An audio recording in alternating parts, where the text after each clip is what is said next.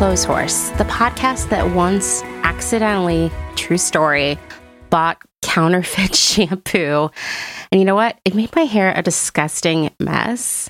Um, and the only way I was able to identify it as counterfeit because it looked very legit in every other way was that the bottle, the printing, all the t- copy on the bottle was just a little bit blurry. And at first I thought it was my eyes because I am prone to putting the wrong contacts in the wrong eyes all the time. But in fact, it was just counterfeit shampoo. Anyway, I'm your host, Amanda, and this is episode 157. I'm going to be really honest with all of you and tell you, I'm sure you can tell I sound pretty weird this week, that I haven't left the house in more than five days because I've been very ill with the illness of our times where it feels like COVID because it's so miserable, but it doesn't test for COVID. You know, that sickness. I'm sure if you know, you know. But the show must go on. And that's one of the big differences between having an independent podcast versus being part of a podcast network. There's no one here to cover for me when I'm sick, you know, and so I'm still pretty stuffed up and I'm sure my voice sounds a little less lovely than usual. So I'm going to keep the intro outro portion of this episode very, very short. The good news, however, is that my conversation with today's guest is so thorough and so lengthy that you don't even need to hear from me. In this episode, you'll meet Julie Tamerler, a family law, business, and intellectual property attorney. Definitely the first lawyer we've had here on Clotheshorse, and I'm pretty stoked about it.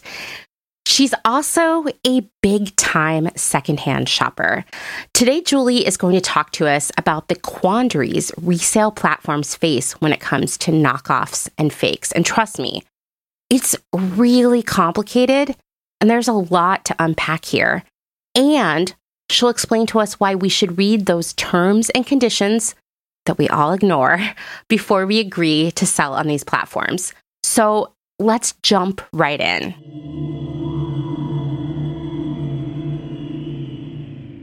All right, Julie, welcome to Clotheshorse. Why don't you introduce yourself to everyone? All right, great. Um, my name is Julie Tamerler. Um, I'm an attorney here in the Lehigh Valley in the state of Pennsylvania. Um, I'm yes, I love Pennsylvania. um, I primarily practice in family law. Um, I'm also currently running for magisterial district judge in my district in the Lehigh Valley. Uh, wow! My, yeah. yeah. Um, and in my spare time, I like to publish legal scholarship primarily focused on intellectual property, but my niche is the secondhand luxury goods industry. Which is why you're here on Close Clotheshorse today. So, the first time I spoke to you, the very first question I had was Listen, I stalked you on LinkedIn. I see that you practice family law. Yeah. Explain to me how your niche in terms of online publishing is the secondhand market. So I love shopping secondhand. Um, it's something that I've literally always done since I was really young. Um, and I have been published before, but I wanted to get published again. And legal publications are a real pain in the butt to get published in journals and law reviews. And if you're not like a literal professor, which I am not, um, you need to talk about something really unique and specific. Um, and I realized that no lawyers or legal scholars or professors were really talking about the secondhand luxury goods industry um, in any real in depth sense. Um, and this was something I already was interacting with because I was, you know, shopping on ThredUp and the Real Real and Poshmark and eBay. Um, and I realized that I actually had a lot of questions about the industry legally. And I kind of started doing research on my own, and I ended up writing a piece called The Ship of Theseus, talking about the secondhand luxury goods industry and Chanel with the Fordham Intellectual Property Law Journal. Uh, yeah, it's just yeah, my hobby. So you just just your really like chill hobby. So yeah. you, when we started talking, you know, and you've brought this up already, like Tiffany v eBay was a really important case when we talk about these platforms, these secondhand platforms selling designer or name brand goods. So I thought you could tell us a little bit about that and the gray area that it has created. Yes. So before I begin, because I know I'm going to forget. I have to give off my fun lawyerly disclaimers that none of this is legal advice. All of this yeah, please do not take opinion. this. No, no. If you have if you have legal questions, contact a bar attorney in your state. This is not an attorney client relationship, and all of this is just my opinion. Um, okay. so Tiffany versus eBay. Um, it actually talks about when um, Tiffany sued eBay for selling counterfeit goods on its website. Um, and Tiffany essentially acknowledged that there were authentic Tiffany goods being sold, but there were also counterfeit goods. Um, and eBay's argument, which was successful, um, was essentially like, well, we are not in possession of the goods. So I'm sure a lot of people who listen to your podcast already know this, but when somebody's selling on eBay, they still have the things that they're selling. They don't send it into eBay like we do with things mm-hmm. like ThredUp and the Real Real. So eBay essentially said, look, we're doing what we can. Um, we have the sophisticated fraud search engine. Um, we have a reporting system. We do our own checks on our website. Um, and the court essentially said that that was enough because they did acknowledge that eBay can't exactly check the authenticity of each of these goods, and that would essentially be impossible for them to do which is is true. I mean, and so the same would be the case for Poshmark or Depop. I mean, they're yes. I know that they try, and I say that in quotes because I don't know how in depth the trying is, but they do try to stomp out, you know, knockoffs, counterfeits, scams. But yeah. ultimately, at the end of the day, I would assume at this point they rely on a probably very small team to try to cover a shit ton that's that's the legal term i'm pretty sure a shit ton of product listings. Like it's it's just like not possible. So like i'm much. sure they catch no. some stuff here and there but i would guess in most cases with and i don't know is there like a name for these platforms where they never have ownership of the actual item being sold? Is there a name for that? There isn't really like a technical term. They usually just say that they don't take possession of the goods Okay, so these non-possession yeah. takers, uh, yes. they it would seem to me that the vast majority of time, if they do catch someone selling fakes, it's probably mm-hmm. after someone has already been sold a fake and they file a claim. That's my guess. Yeah, that's my guess too. I don't really know. I mean, the thing is, like, I'm sure you know, and anybody who shops secondhand knows, is that there's like a spectrum of sketchiness. You know, like you will, yes. you know exactly what I mean. Like you open up Poshmark and you'll see like an Hermes bag for like, I don't know, a hundred dollars. And like the photo looks like really fake and everything. And you, you know, you're like, you're like, this, this is not a real Hermes bag. You know that like right off the bat. And then there's some bags where it's like, you know, it's a good deal it's not like too good to be true, but it is a good deal. And you're not entirely sure. And the listing description doesn't give you a lot. Um, and then there's the problem that we're all scared of where somebody's selling a fake good, but it's at a price where you're not really questioning it. The photos look really good because, as I'm sure we'll end up talking about, fakes uh, with bags in particular have gotten insanely good. They have. They have. And I I do like what you say there's there is a spectrum of sketchiness, right? Like sometimes yeah. it's really obvious in a lot of different ways and there are people definitely trying to work scams on Poshmark that I don't even completely understand. Like the people who are like, leave a comment where they're like, email me the photos, and you're like, what? I'm oh, confused. like the spam I've seen accounts. Yeah, like what's yeah. what's their end game? Sometimes I just can't even figure it out. I don't I don't know. Yeah, there's weird stuff like I, I that. I don't know how they're allowed to like sign up. I know, I know. Yes. See, and like when I see stuff like that happening and clearly Poshmark isn't catching it, it leads me to believe like what else aren't they catching? And I also understand that they yes. are dealing with millions of listings. How could they possibly catch all the shenanigans? But there are definitely shenanigans. I something that I see come up here and there you know, amongst the Clotheshorse community and also on Reddit are people selling something that is that is legit like designer luxury item on mm-hmm. Poshmark or Depop or another platform then the seller getting it and claiming it was really damaged and sending back yes. or at least photographing a product that is definitely not the original item they received and then getting to keep the item and the money. And that's another one where I'm like, how yes. does Poshmark crack down on that? I don't know. Exactly and that's like their customer service kind of arm of it. But i think too is like you kind of caught on a, a, tension that currently exists that i think is kind of explored in the tiffany v ebay case where you know the court was like okay we figured it out. Fine. Like ebay is able to operate like this because they are not taking possession of the goods. So they're you know they're doing what they can.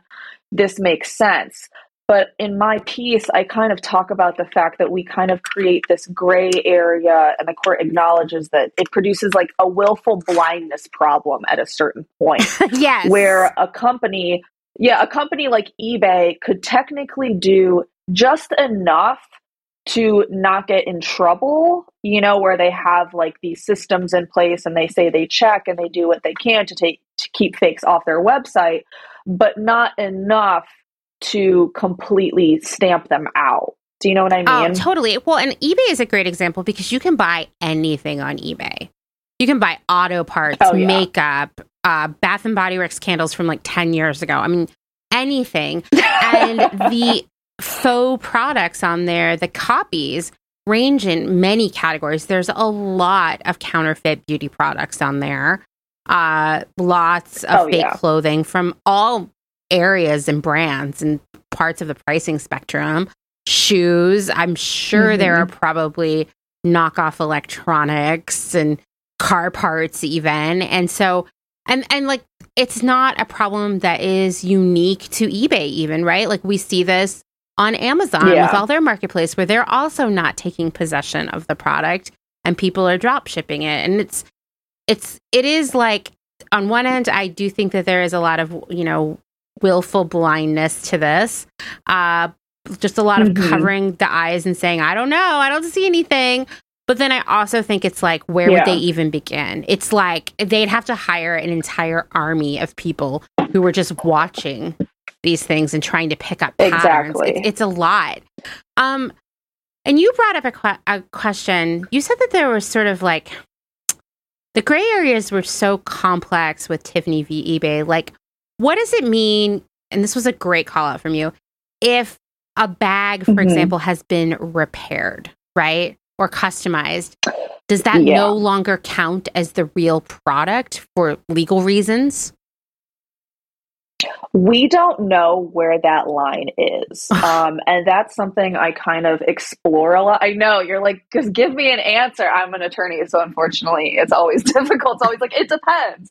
Um, but there is case law kind of fighting about this where well for currently chanel is suing the real real right now because they were in possession chanel got into possession of a certain number of chanel bags i believe it was actually only about seven but it doesn't matter mm-hmm. you know mm-hmm. the amount doesn't matter the fact that they're selling fakes matters um, and they said that you know i believe one of them didn't have like the correct serial number and another bag one specifically, they said that the hardware, I think it was like the clasp, was not original. Mm. They didn't specify that the entire bag was fake. Right. So that kind of got me wondering, you know, at what point, at what level of alteration of, like, for example, a Chanel flap, are you selling a counterfeit and are you, in a sense, deceiving the public? Because the point of trademark law essentially is that the trademark indicates the source of the good and the quality of the good.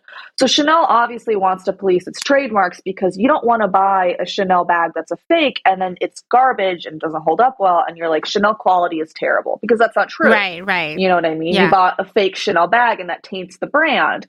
Um but there is a certain line where I wonder you know, okay, if I replace the zipper on the inside of the bag, you know, can't I still sell it as a Chanel bag? And I don't, we actually don't know what that line is right now.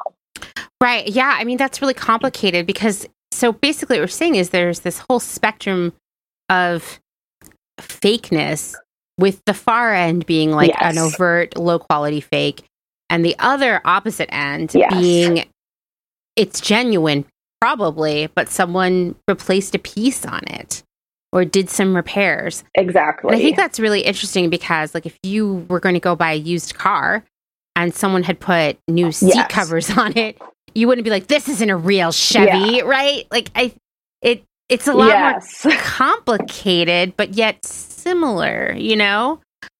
Yeah, because we're able to sell cars and you know disclose like this is what was done to the car, and we're perfectly good with like you said selling it as a Chevy. Um, but for example, in my piece, I talk about a line of Rolex cases where there was a guy who his job was he would he was a jeweler that um, altered Rolexes. So what he would do is like you'd buy a regular Rolex watch and you could take it to him and he would like bling it out essentially. So Mhm. he would like affix diamonds to the bezel. Um, and ro- and he actually like I think he mainly just um, did this service for like jewelers. It wasn't like very open to the public. Um, but Rolex sued him, and they they found that you know he was altering necessary and integral parts of the Rolex, um, and that could affect the quality of the Rolex. So he had to stop doing that because you couldn't you know piggyback off the trademark and sell them as Rolex watches. That was their problem with it. But the question is, what is a necessary and integral part, and how do you apply that to other luxury goods? Right? How how do you? I uh, I don't know. That's the thing because, like, for example, I talk about um, Christian Louboutin shoes, Mhm. um, and you know, shoes require maintenance, and you know, like the heel caps. uh, Do you call it the heel cap? You know what I mean? Like the thing at the bottom Yeah, of the heel I heel. think that's what like, it is. down. Yeah, yeah, Yeah. Okay. They, you have to get the heel caps replaced every once in a while, you know, so that the shoe doesn't become damaged. So, like, that is kind of an alteration. Like, I take my Right. heels into a local cobbler. He puts on a new heel tap. And at the same time, like, I checked Christian Louboutin's website. They don't do service. Like, even if I wanted it serviced by Christian Louboutin, I couldn't do that. Interesting. Um, that is, I mean, I have so many yeah. thoughts there, but that is a problem to me. In theory, you should be wearing these for a really long time and you're always going to want to maintain them, which would mean like replacing things Yeah. like that. The fact that they don't offer that service, I mean, that says a lot to me about the luxury realm that I already knew, which is that like sustainability is not a priority in a lot of ways. Yeah, and I've been, I'm sure you have too, been hearing more about that with brands. I Mhm. mean, it's just been like a trend in the past, I don't know, decade or so, where it's like, okay, well, prices are going up of goods and the quality is going down. And that even affects brands, you know, in the luxury realm, you know? Mhm, mhm. Yeah, I mean, definitely they've taken on a lot of the same strategies of like a, some doing a, a majority of the production elsewhere, um, definitely cutting costs whenever they Mhm. can. I think it doesn't help that so many luxury brands have you know moved under the same umbrella, or there are just a few very large conglomerates, we'll say, owning most of the biggest luxury brands out there. And so they're really looking at like how do we maximize profit off of these? Because the reality is that really a lot of those brands weren't hyper profitable for a very long time. Yeah. Um, and you know that's we live in a in a time of like constant year over year growth and hyper profitability. And I just don't think that Chanel, for example, really lent itself to that in the past. Um, I was actually was so interesting. I was reading a conversation on Reddit today, um, and someone was like, "Well, I Mhm. think Gucci completely devalued themselves because now they take Klarna or one of those like buy now, pay later platforms." and I was like, "Interesting."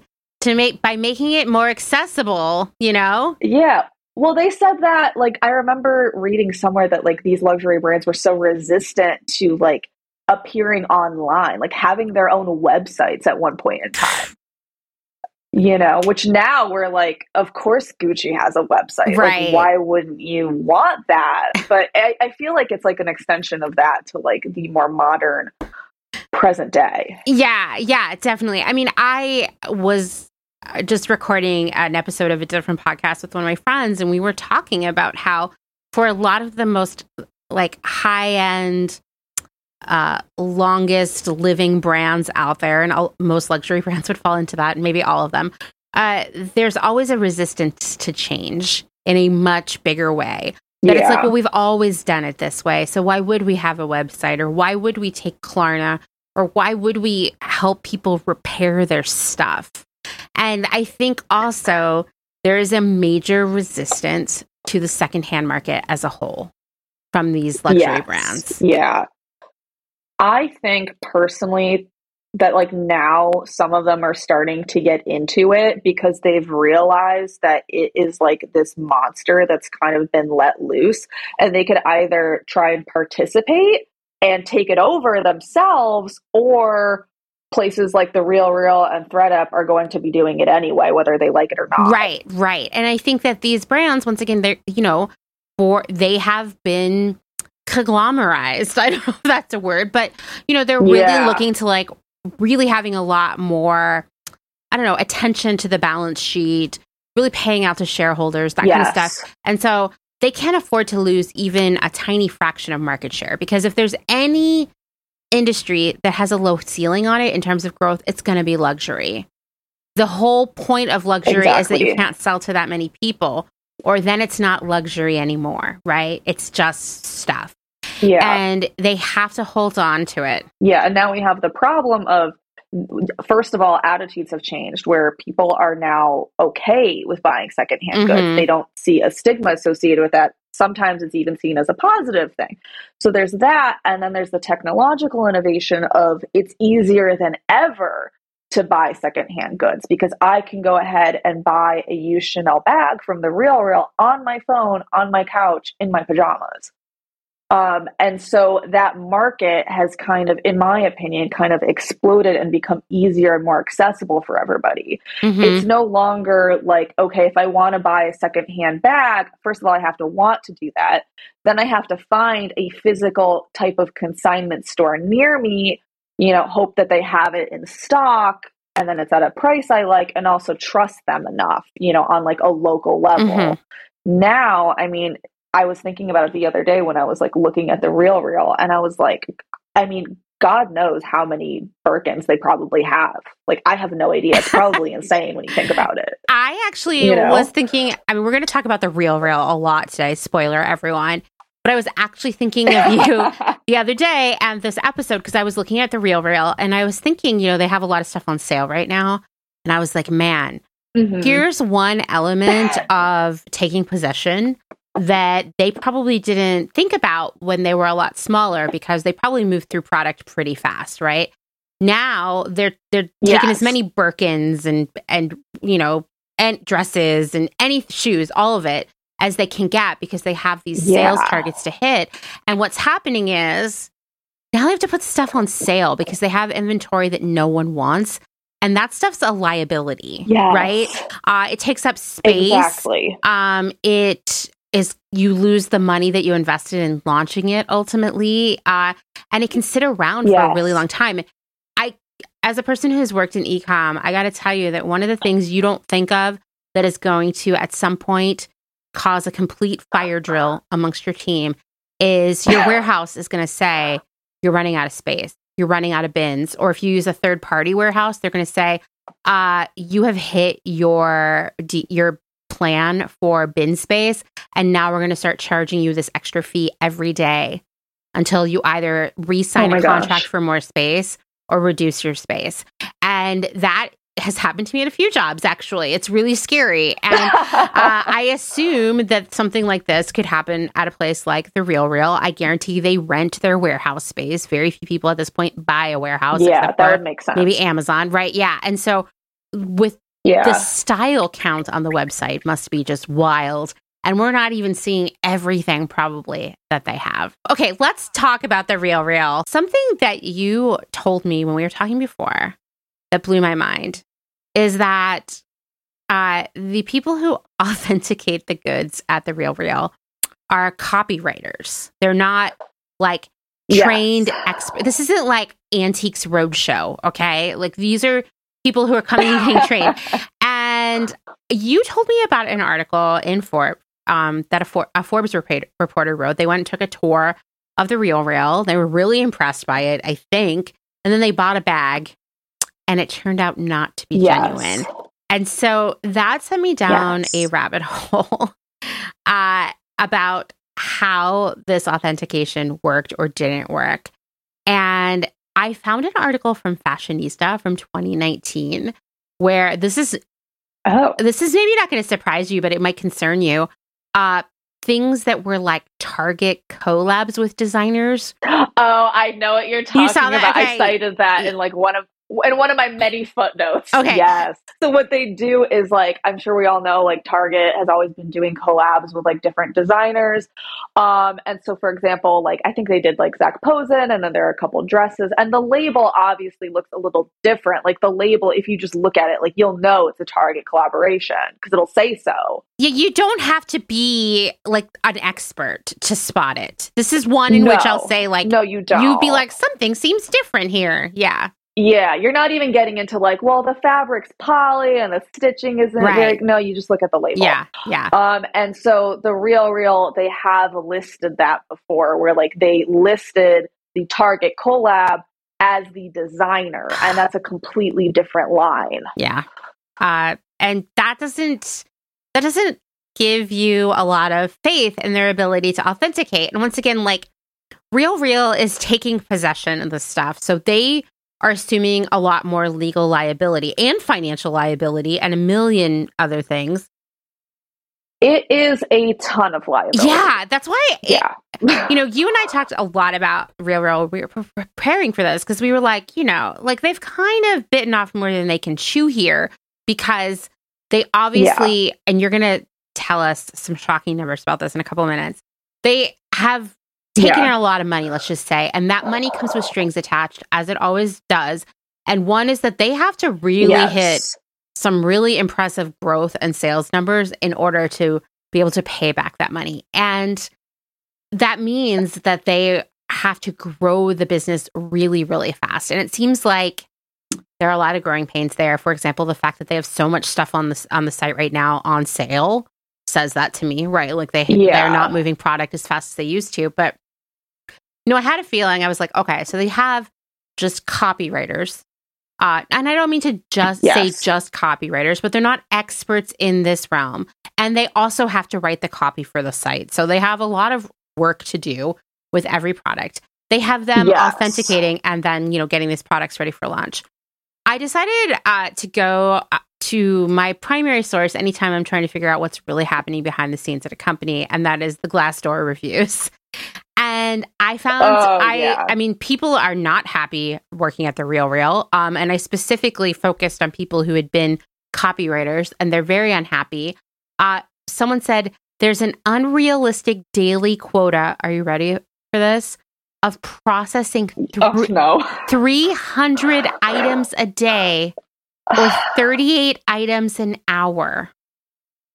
38 items No, an you hour. can't. You just can't. How could you authenticate it and write the copy? And I will tell you, I see the measurements on there and I'm like, those aren't right either. So it's just too many, too many things. Someone said the authenticators are overworked and underpaid. No way should a single person be getting paid forty-five to fifty thousand dollars a year and be responsible for pricing items, setting the condition, performing quality control, authenticating, and taking microscopic images of the items. That's literally five jobs in one role. And then once again, they have to hit Yeah. 300 items a day while doing all of that. And like not all things are equal in terms of difficulty, obviously. Like personally, I have found um clothing to be easier um, for a variety of reasons but like bags i we talked about this before like bags terrify me i genuinely mean that like Yeah. bags are like a completely different beast in the sense that I mean they're status items. Um, they're one size fits all, so it's more lucrative to fake on top of that because you know you don't have to do different sizes. hmm Um, yeah, so like you know it makes a big difference whether you're authenticating like a Dior dress, in my opinion, versus a Dior bag. You know, Yes. one is going has, in my opinion, a higher risk of it being a fake. So it's not even like okay, divide the you know daily quota into like equal amounts of time. You know what I mean? Yeah. Yeah. Uh, I was looking around to see how much training the people were getting for the copywriters for doing this authentication because, like you said, it's really complicated. And I was envisioning that you would be very niched out. It would be like you handle clothing from these three labels and you do bags just from Gucci or whatever, right? Um, and actually, it doesn't seem to really work that way. And from what I could gather, most people come into the job with little to no experience in that realm and they just get trained. Yeah. Right. But the other thing that I saw that was alarming when I looked at the Glassdoor reviews is that everybody, time and time again, was saying no one in management knows how to authenticate. So if you call your oh, manager oh, no. because you're having a problem with something, they're kind of like, well, go with what yeah. is best, what you think is best. And that's also concerning.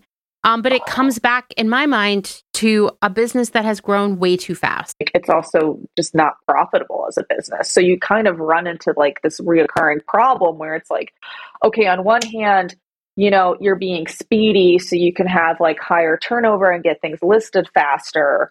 Um, but then does that hurt you as a business because then, you know, people start to talk or they have negative customer experiences?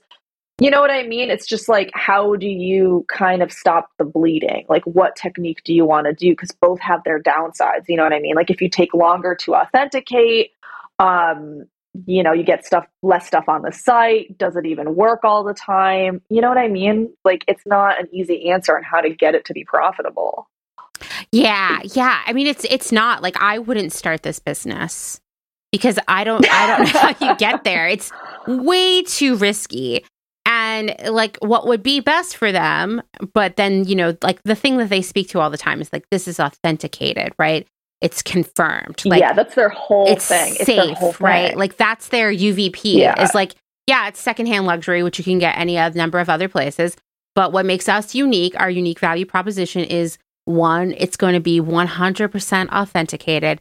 And two, you're going to shop from yep. it for it from the ease of your home, right? Like that's their UVP. Exactly. If they stopped bringing the product in and just had people selling individually like Poshmark, like eBay, they would lose they what would differentiate them? There would be nothing, right? Um Exactly. But I think that we and we're going to talk about ThredUp too. We're in this era now of the secondhand marketing take the secondhand market taking one of two options here. One is that you are a platform where people list and sell and you take a cut, right? And your risk is pretty minimal. You deal with customer service stuff. You have to have a large technical infrastructure that's reliable, but that's that. You're not like you're not touching product or dealing with inventory liability. And then the other exactly. side are these other platforms that are like, no, you send us the product we photograph it, we measure it, we inspect it, we launch it, we store it, we ship it. Yeah. I don't know how you do that profitably because it's a single SKU business, right? So every yes. thing that you launch, you have one of, you know? so you're spending all that money. Like yeah. at one of my jobs, we did some analysis, and I'll say it was ModCloth. We did some analysis into how much it cost us to launch one style on the site. So that would mean like photographing it, writing the copy, taking the measurements, the actual money of like receiving it, putting it away, all that stuff. And it was about $300. And that was really interesting for us to think about because even though most of the time we'd buy a thousand units of something, right? And of course we would sell all those and make back that $300 and some. Sometimes we would go to market and be like, oh, we just really wanted it. So we only bought six.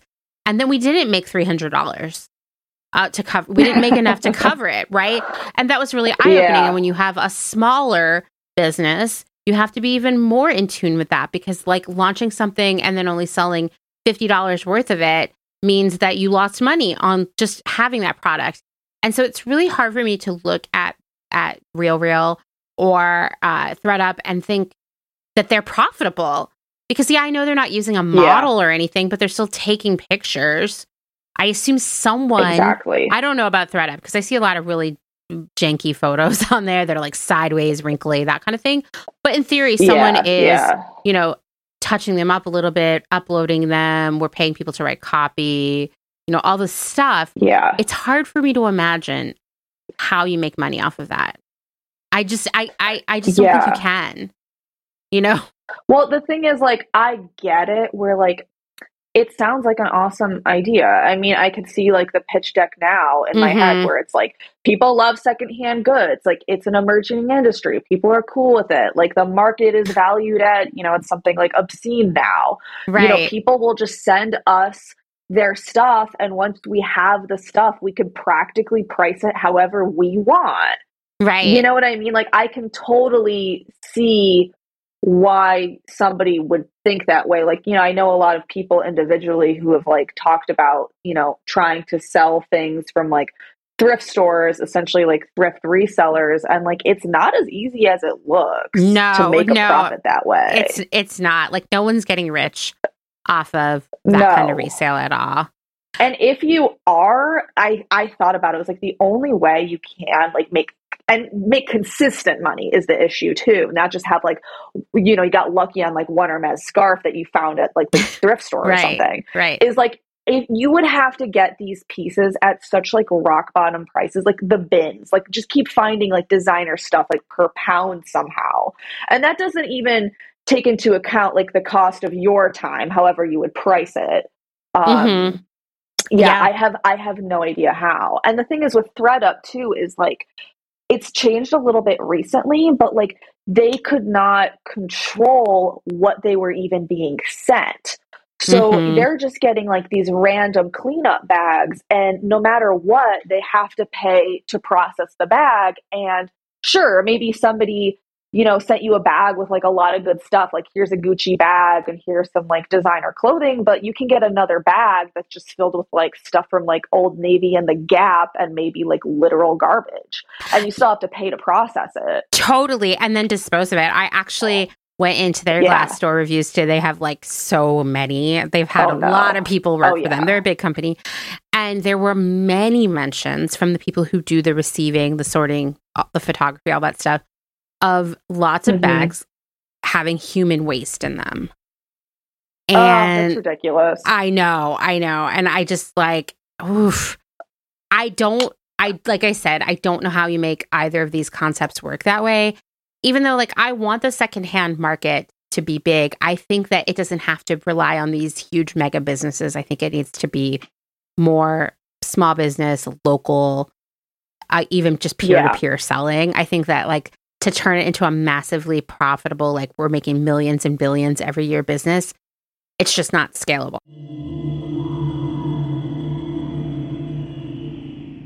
Let's take a moment to thank some of the incredible small businesses who keep Clotheshorse going via their generous Patreon support. Selena Sanders, a social impact brand that specializes in upcycle clothing using only reclaimed, vintage, or thrifted materials from tea towels, linens, blankets, and quilts. Sustainably crafted in Los Angeles, each piece is designed to last in one's closet for generations to come. Maximum style, minimal carbon footprint. Shift clothing out of beautiful Astoria, Oregon, with a focus on natural fibers, simple, hardworking designs, and putting fat people first. Discover more at shiftwheeler.com. Late to the party, creating one of a kind statement clothing from vintage, salvaged, and thrifted textiles. They hope to tap into the dreamy memories we all hold floral curtains, a childhood dress, the wallpaper in your best friend's rec room all while creating modern, sustainable garments that you'll love wearing and have for years to come. Late to the Party is passionate about celebrating and preserving textiles, the memories they hold, and the stories they have yet to tell. Check them out on Instagram at Late to the Party People. Vino Vintage, based just outside of LA. We love the hunt of shopping secondhand because you never know what you might find.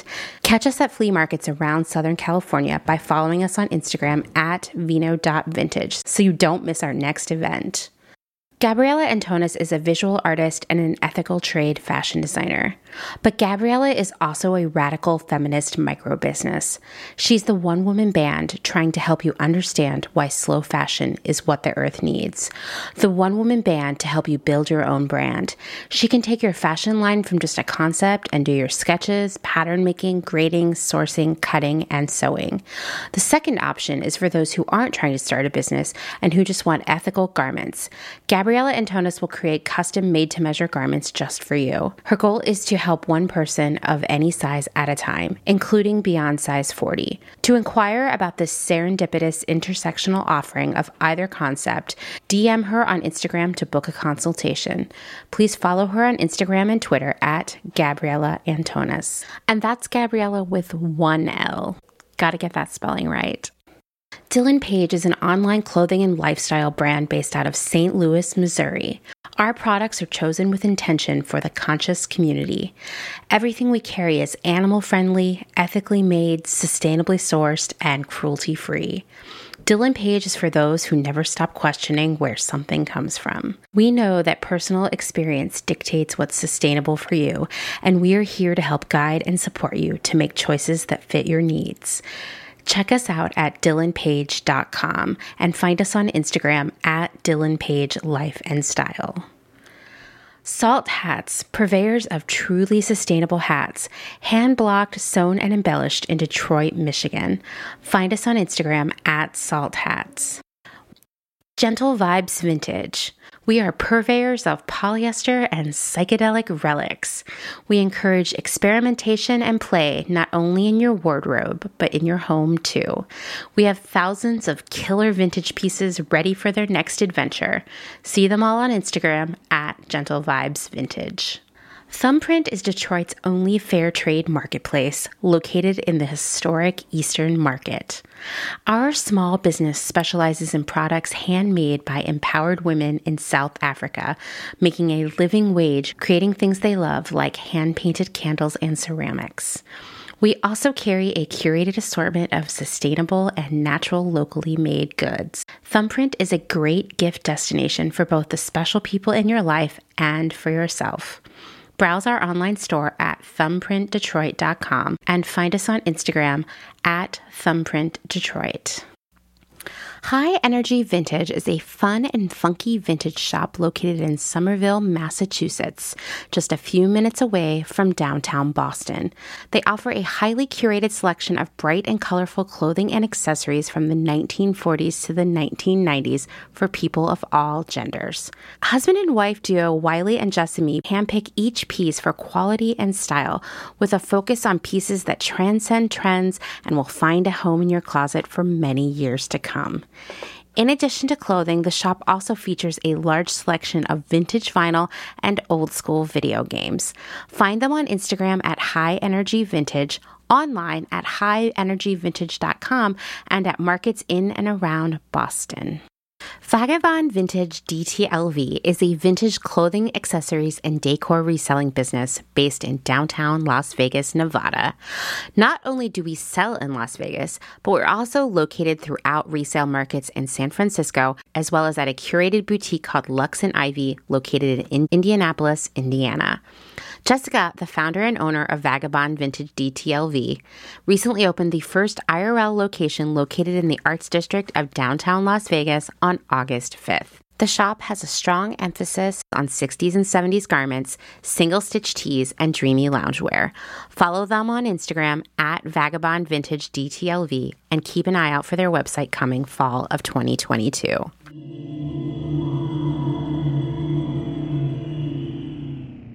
You and I were talking about the real real, and I was saying, like, listen, I have been hearing crazy stories from people about like they sold the real real something once and they are just like stalking them now to please send them more stuff or they'll have a community person come over and go through their closet. Like they are really like desperate for inventory.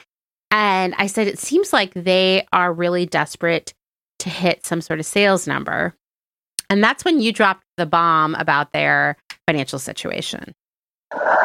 Yes. So um, the Q2 2022 results um, for the Real Real was a net loss of 53.2 million. Um, and if you, yeah, and if you look at like their, you know, valuation history, they've just always been in the red and it just gets worse and worse with each year. Um, and then ThredUp's Q3 2022 results, that was a net loss of 23.7 million. Like both of them just bleed money essentially. Um, they are not profitable and they haven't been profitable. Um, for, in my opinion, you know, the reasons that we discussed. Um, and additionally, the Real Real has a convertible debt load.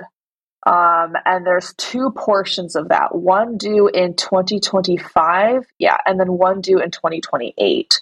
Oof. So the 2025 convertible debt load is 150 million. Oh my god! And then, the tw- and then the 2028 convertible debt load is 250 million.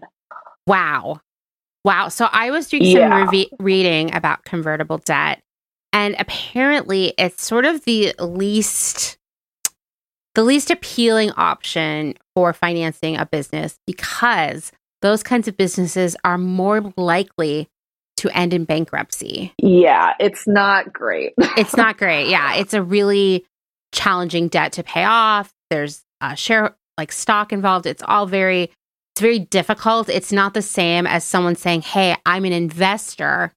I'm going to invest 150 yeah. million dollars in your business and maybe you'll make that back someday and maybe you won't but that's okay like i mean it's not okay but like you know that's that's how it goes yeah i, I know what you mean yeah and so this is a lot riskier yeah. which also makes me think that probably they had a hard time getting investors i th- i think who were like i don't understand how this becomes a profitable business. Yeah, I think if you're an investor and you actually like look at the numbers because I've looked at the numbers, I've looked at their filings just for my own curiosity, I mean, you kind of see that there's like this pattern where like it's not getting better, it's just getting worse every year.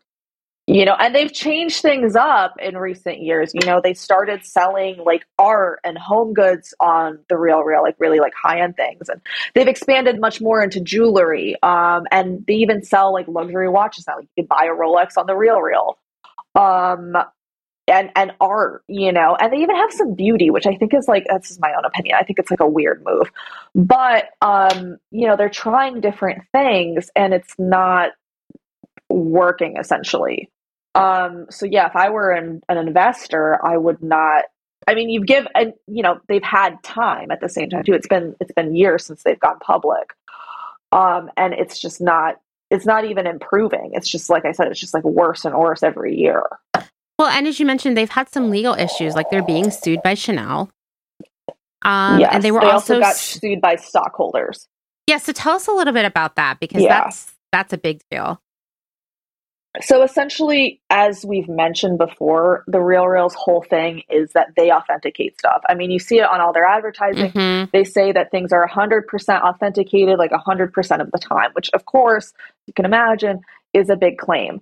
So essentially, these shareholders said, well, we bought these shares under that assumption. That is what you promised us as shareholders that you do as a company. And you essentially lied to us, and that was like a type of fraud. Um, so ergo, like the shares were misvalued and you essentially misled your investors, which when you think about it, I mean, it's kind of you kind of get their point. You know what mm-hmm, I mean? Mm-hmm. And I get it where it's like, okay, well, how can you be right 100% of the time? Well, you can't say that then.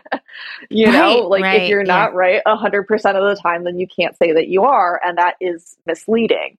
Um, I don't recall off the top of my head what the settlement was with shareholders for that issue, but I remember it being significant. I mean, I think it was off the top of my head, I think it was like around $10 million. Wow. Um, and like I said, they're still being sued by Chanel that's ongoing still. Um, the litigation took a break because they were going to try and work it out, and surprise, they have not worked it out. So it's still ongoing. Wow. I mean, yeah, this is this is not a great situation. So here is my question for you. Lots yeah. of people have sent their stuff into the real real, right? Like it's there. It's not with them, the owners. It's there waiting to be sold. Yes. What happens yeah. if the real real goes bankrupt? So I don't know. I have talked about it. I, I, I, wrote I wrote a piece for um, the Fashion Law recently talking about what I think would happen if the Real Real and or ThredUp go bankrupt. Um, and my answer, my personal opinion, is that if you send stuff in, you might be out of luck. Because, That's what um, I like think. I mentioned, I yeah, like there's like the lawyer answer where it's like, well, in bankruptcy, there's a trustee, and then there's like a priority of lenders, and you get into like, is it a secured transaction? Like you get into like you know, the technical part of it. But at the end of the day, like you also have to think like a normal person where it's like, okay, with ThredUp, there's a there's like warehouses of unprocessed bags. Like, I don't think you're gonna necessarily get your stuff back. Yeah, I mean, you know what I, I mean? Like just common sense. I mean, how would they do it? The the sheer amount of Oh, money they would have to spend to send it back, to sort through it, to Yeah. make sense of it, and then to actually return it to you. It would seem to me that you don't get it back. I mean, and the same thing if ThredUp went bankrupt. I mean, we know ThredUp is approximately 1 billion years behind on processing Yeah. their packages anyway. But you were telling me Full that you, disclosure, hold on. Uh-huh. The the ThredUp actually has a bag of mine. they have had it for like over five months.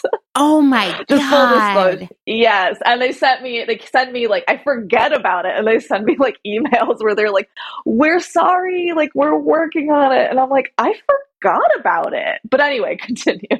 Well, so you said that there, just from looking at the terms and conditions that totally everyone ignores when they sign up to sell on one of these platforms, but that you should read, that it would imply that the average customer probably wouldn't have a lot of, I don't know, a lot of room to really get their stuff back or be reimbursed if one of these platforms went Yes. bankrupt or lost their package, which happens a lot. Yes. Uh, surprisingly, it does happen a lot. So can you tell me like what what within those terms and conditions that like nobody who's listening to this has ever read would be sort of an important red flag because I think like everyone, whether you're starting a new job or signing up to send your stuff to the real real, you really should take a look at these things. Or if you're like, I Yeah. can't handle it, like do some Googling uh, because someone somewhere has taken a look at these agreements and it's gonna tell you things that you should you should know. You know? Are there is there Yeah. anything in these sellers agreements that would be a red flag for you or not not even necessarily a red flag, but something of note? There is a lot of notes. Um, so the the thing the thing is is um, like for example, ThredUp's consignment agreement says if there's a dispute between you and ThredUp, ThreadUp will have no obligation to pay any payout or other amounts due to you, including without limitation amounts unrelated to the dispute, unless and until the dispute is resolved. And then both the Real Real and ThredUp have terms of use requiring binding and final arbitration, and they waive class actions. Um, so you you have to go to like arbitration. I don't know the terms of their arbitration, but you can't do a class action. Which I mean, people uh, lawyers have opinions on class actions, but I personally think that's a little bit more equitable um, to Right. do. And then there's the fact that when you send them your stuff, you are essentially agreeing that anything can happen to them. Like if if they lose your stuff, you you can't you know fight them. You'd probably go to like arbitration if anything. Um, Mhm. They can sell your stuff for whatever they want. Um, they can withhold your money. Um, it's a very expansive agreement that, quite frankly, I mean, like I I sent some stuff to ThredUp, and it's stuff that like wasn't particularly valuable, but also wasn't, in my opinion, like worth my time listing. So like that's the gap ThredUp kind of filled for me. Um, but at the same time, like I don't know where it is. I don't even remember like what I sent them. Mhm. Um, yeah, I pretty much agreed, and I looked at it later um, that they could pretty much do whatever whatever they want with my with my stuff. Like they they remain they retain control over the sale price.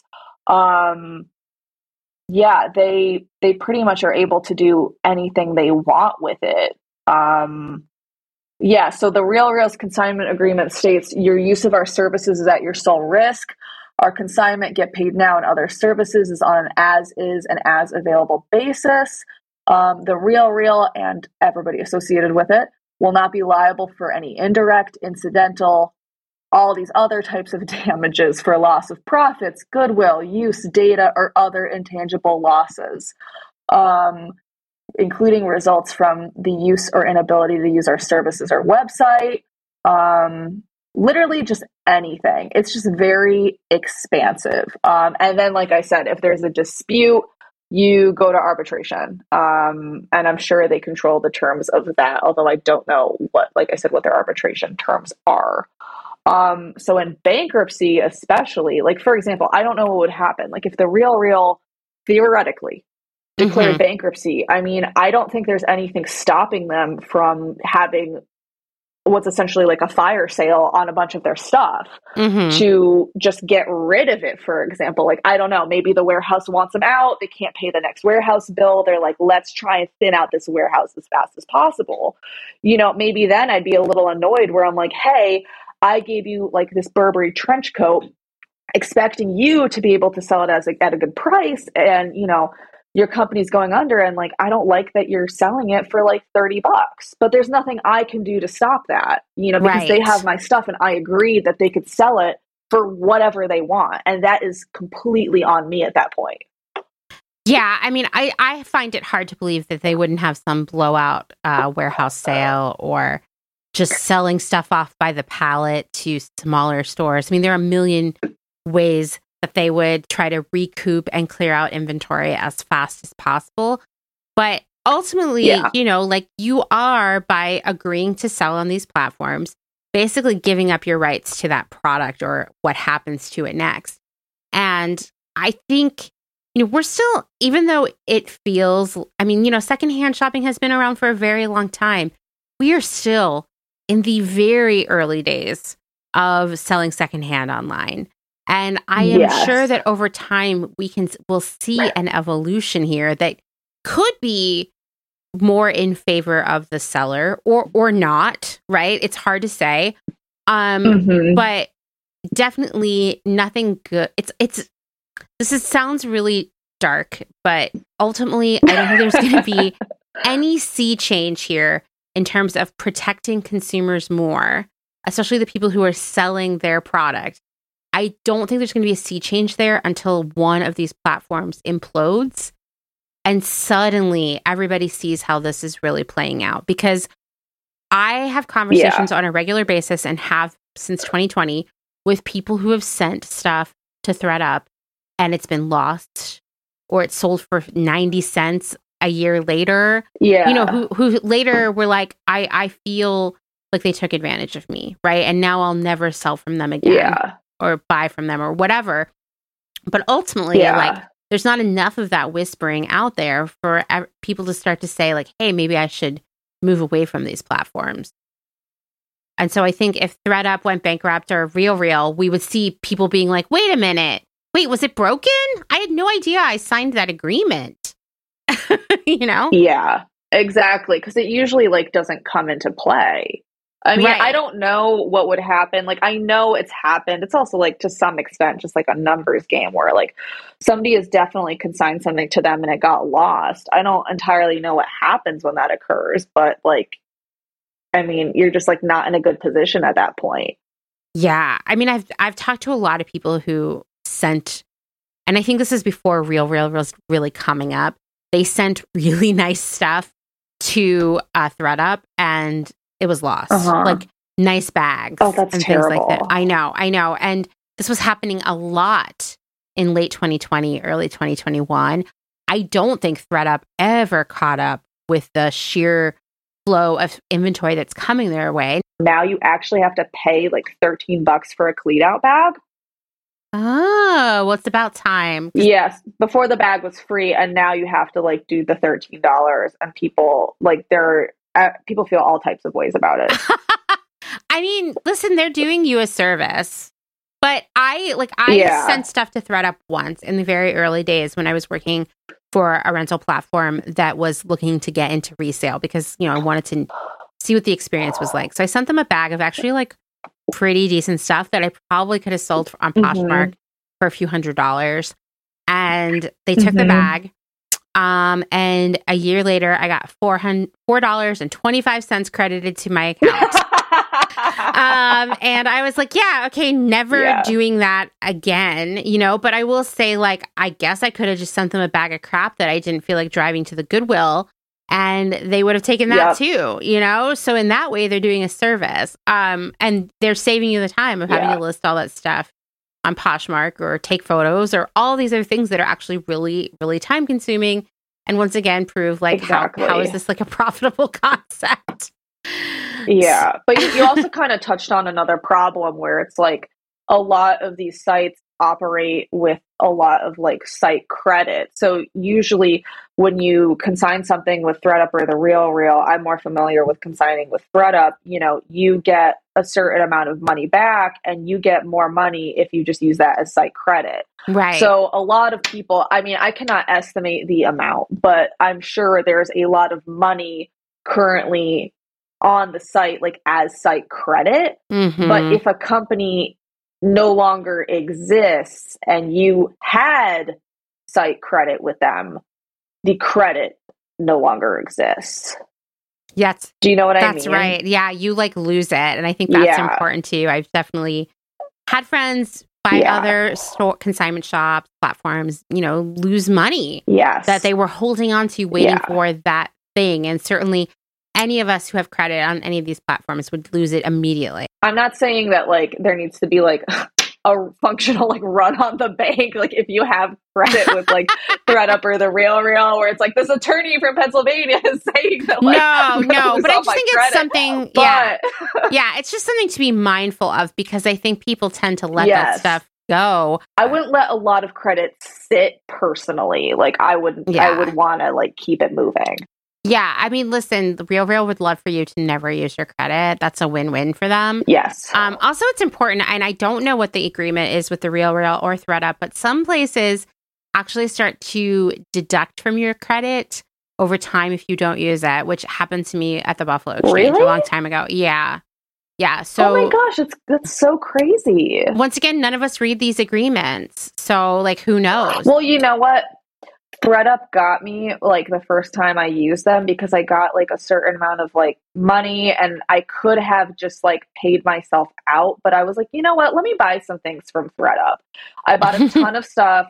Just, you know, things didn't fit or I didn't like it. And I was like, okay, well, I could return it. So I had to pay to return it. And mm-hmm. then that money converted into only site credit. Like I couldn't convert it back into ah. being able. And I was like, I was like, they got me, and I'm a lawyer, and I didn't double check. Like I wasn't like thinking about it really. Like it was fine. It wasn't like a, a huge deal, but I was a little bit annoyed because I felt I felt like it wasn't very clear. And I'm like, right. you have to know that not everybody would be happy with that. You know? No, no. And once again, these are just things that people aren't thinking of or will often learn the hard way. So it's really great for us to share those experiences when they happen so that others maybe don't find themselves in the same boat. But I, you know, I think that often people aren't talking about loudly, I would say, about where these things can go wrong. And, you know, I yeah. having conversations about this is not meant to uh, deter you from shopping secondhand or reselling your stuff at all. That, yeah. you know, we want. I think we can both agree we both love secondhand. We want everybody to be engaging in that in any way possible. But it is important to remember that these are not charitable organizations, right? They are here to make a profit, to drive as many sales as possible. And sometimes that might mean that it's at the expense of you, the customer, you, the person who's selling your stuff. Um, and it is interesting yeah. to think about these resale platforms where they take ownership of the product, right? Because in effect, they have two customer sets. They have the people who consign their product, and they have the people who buy the product. Whereas when you look at Poshmark or Depop, they may look at their customer as being the person who buys the things, but really their customer. And sometimes this is why it's not a very equitable situation for them. The customer is actually the person selling the product, even though, like, yeah. in general, these sites prioritize the person who bought the product, which is not fair because these businesses don't exist if people don't list their product there. So I think, like I was saying, we're so early in the lifespan of selling secondhand product online that all of these platforms need some fine tuning to say the least. Yeah, it really is like currently, in my opinion, like the Wild West. Yes, that's um, what I think um, too. We're we're all like figuring it out, and it's it's interesting because like my piece kind of talks about the fact where like on one hand, I do criticize the Real Real because I think that they could have better oversight. Mm-hmm. Um, I criticize the way that they run their business. And I think if you're saying, you know, it's 100% authentic, you need to do that, not just like ethically, but legally, because trademark infringement is strict liability, which means that it doesn't matter if you meant well or if you tried really hard to make sure it was real. If you're selling a fake, you're selling a fake and you're liable. It doesn't matter. Right. So there's that. But then there's the fact that my piece also argues that I feel like the law is not in a good place right now because I want companies like the Real Real to have room to try. You know what I mean? It's mm-hmm. the fact that they can get hammered so hard for trying to do this. And like I said, I still criticize them because I feel like, you know, they're not necessarily doing a good job. But I just like the fact that the strict liability of trademark infringement makes it so that it's like you shouldn't try. And I think that means that we end up with platforms like Poshmark where we have this gray area where we don't want to take possession as a company because the liability is insane. But at the mm-hmm. same time, we'll let people sell stuff on our platform and do just enough to make sure that we can't get in trouble under eBay v. Tiffany. Do you know what I mean? Yeah, no, for sure. And there's no way that none of these platforms aren't aware of this. Um, I, I mean, I, th- I in think, my opinion, yeah, right. Like they, they know, they know, and you know, I think there are a lot of reasons why, if if I were going to start a secondhand platform right now, I would absolutely not take possession. One of those is because of the legal liability. The other is the financial liability. But yes, I'm glad that someone's trying it because I think that m- the reason these platforms are successful to the extent that they are right now is that p- a lot of people don't have the time to list this stuff. Yes. To follow through with it, to do the shipping. It's a pain in the butt, actually. I don't know if you've ever sold on Poshmark. It really it's, is. It's annoying. I, I have. It's, yeah, it's annoying. It is right? so annoying. It is so annoying. And, and like that's why I use ThredUp because like there are certain things that I'm like, okay, this is really good. Like there's a lot of value in it. You know, you could get that value out. But like, you know, I had some like suits because I, I have to wear a lot of suits from like J. Crew that were like perfectly fine, you know, but like there's so much J. Crew on Poshmark and I just like didn't want to deal with it and I was moving. You know what I mean? Yeah, I was like, okay, yeah. this fits what I need it to do. You know what I mean? Right, right. No. And I mean, I will say one thing about uh, ThredUp that I do appreciate is they actually price stuff very reasonably and make things accessible. So, like, people would get to yeah. wear your suits who maybe generally would be priced out, and that's awesome. Um, so yes, you know, we obviously are seeing that there are a lot of complications and drawbacks here, but you know, you love secondhand, I love secondhand.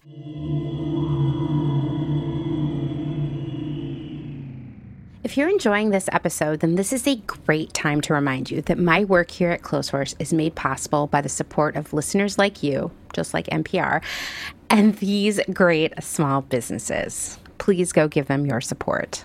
Blank Cass or Blanket Coats by Cass, is focused on restoring, renewing, and reviving the history held within vintage and heirloom textiles. By embodying the love, craft, and energy that is original to each vintage textile as I transfer it into a new garment, I hope we can reteach ourselves to care for and mend what we have and make it last.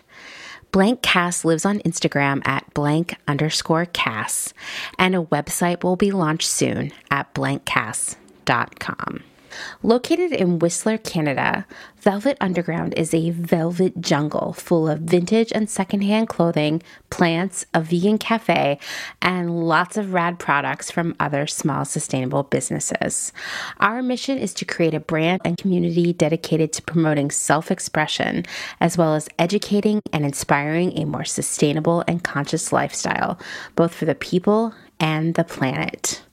Find us on Instagram at shop underscore velvet underground or online at www.shopvelvetunderground.com. St. Evans is a New York City based vintage shop that is dedicated to bringing you those special pieces you'll reach for again and again. More than just a store, St. Evans is dedicated to sharing the stories and history behind the garments. 10% of all sales are donated to a different charitable organization each month. New vintage is released every Thursday at wearstevens.com with previews of new pieces and more brought to you on Instagram at wear underscore st dot evens. That's where St. Evens. Country Feedback is a mom and pop record shop in Tarboro, North Carolina. They specialize in used rock, country, and soul and offer affordable vintage clothing and housewares. Do you have used records you want to sell? Country Feedback wants to buy them. Find us on Instagram at Country Feedback Vintage and Vinyl or head down east and visit our brick and mortar. All are welcome at this inclusive and family friendly record shop in the country. Republica Unicornia Yarns, handmade yarn and notions for the color obsessed, made with love and some swearing in fabulous Atlanta, Georgia by head yarn wench Kathleen. Get ready for rainbows with a side of giving a damn. Republica Unicornia is all about making your own magic using small batch, responsibly sourced, hand dyed yarns and thoughtfully made notions. Slow fashion all the way down and discover the joy of creating your very own beautiful hand knit, crocheted, or woven pieces. Find us on Instagram at Republica underscore unicornia underscore yarns and at www.republicaunicornia.com. Picnic Wear, a slow fashion brand ethically made by hand from vintage and dead stock materials, most notably vintage towels. Founder Danny has worked in the industry as a fashion designer for over 10 years, but started Picnic Wear in response to her dissatisfaction with the industry's shortcomings. Picnic Wear recently moved to rural North Carolina, where all their sewing and accessories are now designed and cut, but the majority of their sewing is done by skilled garment workers in New York City. Their customers take comfort in knowing that all their sewists are paid well above New York City minimum wage. Picnic Wear offers minimal waste and maximum authenticity. Future vintage over future garbage. Cute Little Ruin is an online shop dedicated to providing quality vintage and secondhand clothing, vinyl, and home items in a wide range of styles and price points. If it's ethical and legal, we try to find a home for it. Vintage style with progressive values. Find us on Instagram at Cute Little Ruin. Is there a little bit of Italy in your soul? Are you an enthusiast of pre loved decor and accessories? Bring vintage Italian style and history into your space with the Pewter Thimble. We source useful and beautiful things and mend them where needed. We also find gorgeous illustrations and make them print worthy. Tarot cards, tea towels, and hand picked treasures available to you from the comfort of your own home. Responsibly sourced from across Rome, lovingly renewed by fairly paid artists and artisans, with something for every budget. Discover more at thepewterthimble.com.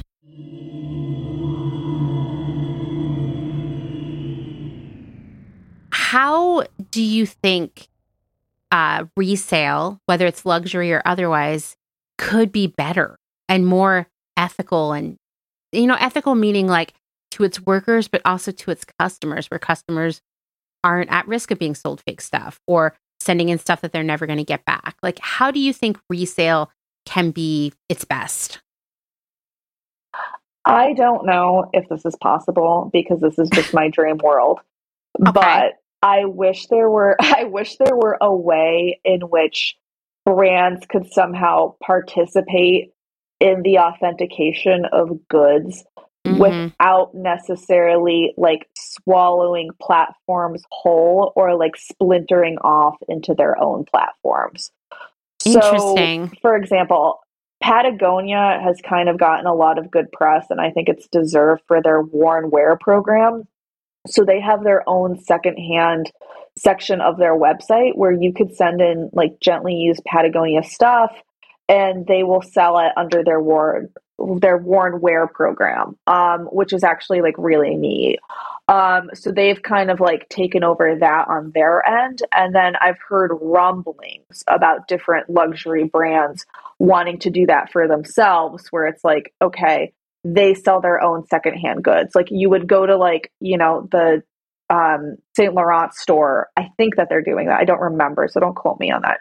Um, and bring in your older like Saint Laurent stuff, and they'll give you a store credit, and they'll sell it, and it, it stays within like their own ecosystem. You know what I mean? Mm-hmm, mm-hmm. Um, I think that's a good thing. But what bothers me about it is that like there's so much brand control. Then, mm-hmm. um, I I wish there were a way in which like companies like the real real or individual sellers and i don't think it's possible could like reach out to brands and have this type of like communication because the problem is and i get it like you know you're kind of like stonewalled by brands because if i have like an hermes scarf mm-hmm. and i'm not sure if it's real and i bring it into the hermes store and they waste their time talking to me about it you know they're paying that employee they're not making any money i'm not purchasing anything if anything, mm-hmm. it might mm-hmm. even be costing them extra money because what if I sell it to somebody that would have otherwise bought it at the Hermes store? We don't know that, but just for the example,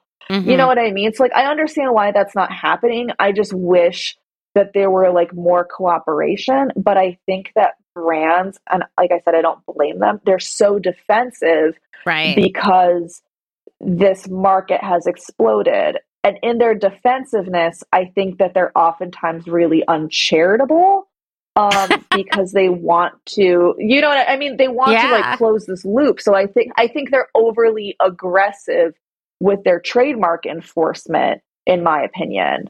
Um, and a lot of pieces I've read in like law reviews discussing like this type of issue, like fashion and trademarks and copyrights, they all have like the same tone, which kind of drove me nuts, where it's just like copyright, like trademark infringement is bad and counterfeit goods are bad and it's not a victimless crime. And I'm like, yeah, I agree. Like, I don't like counterfeit goods, but like, we have other problems. You know what I mean? Like, what is real? What is fake? Like, if I really want to follow the law, I mean, I don't know at what point, as we discussed, like this Chanel bag is allowed to be sold. You know what I mean? Right, right. I mean, it seems like I don't love the idea of the the brands bringing this back in house. Although we're seeing a lot more of that right now with other smaller brands. There's a there's a platform called Treat that allows these brands to sell secondhand, but it's really more like peer to peer. Um, I I I wonder when I think about this. I think the most successful secondhand selling environment is more local and personal, meaning like brick and mortar. But then, of course, like you might not have someone in your community who wants that thing, and then it never gets another yeah. use, right? So I. I don't. I. I. I don't know. I. I. It's like there's no we just, easy We just answer. reinvented brick and mortar. right. We're like, yeah, just just go back to a regular store. But the worst part is that, like, I agree with you. No, I mean, honestly, you know, I've worked in retail now for quite some time. I started as a buyer just as e-commerce was starting to come up, and in fact, our website for the company uh-huh. I worked for uh-huh. was down all the time. It would be like, oh, our website was down all weekend, you know, like that, which would be crazy news now. But you know, like the early odds was yeah. right. And so, uh, I I think, you know, I've I've spent this my whole career hearing that brick and mortar was over, that people only want to buy online, that people only want to buy if it's like an experiential thing in your store to bring them in. You got to have the Instagram booth, blah, blah, blah, blah, blah.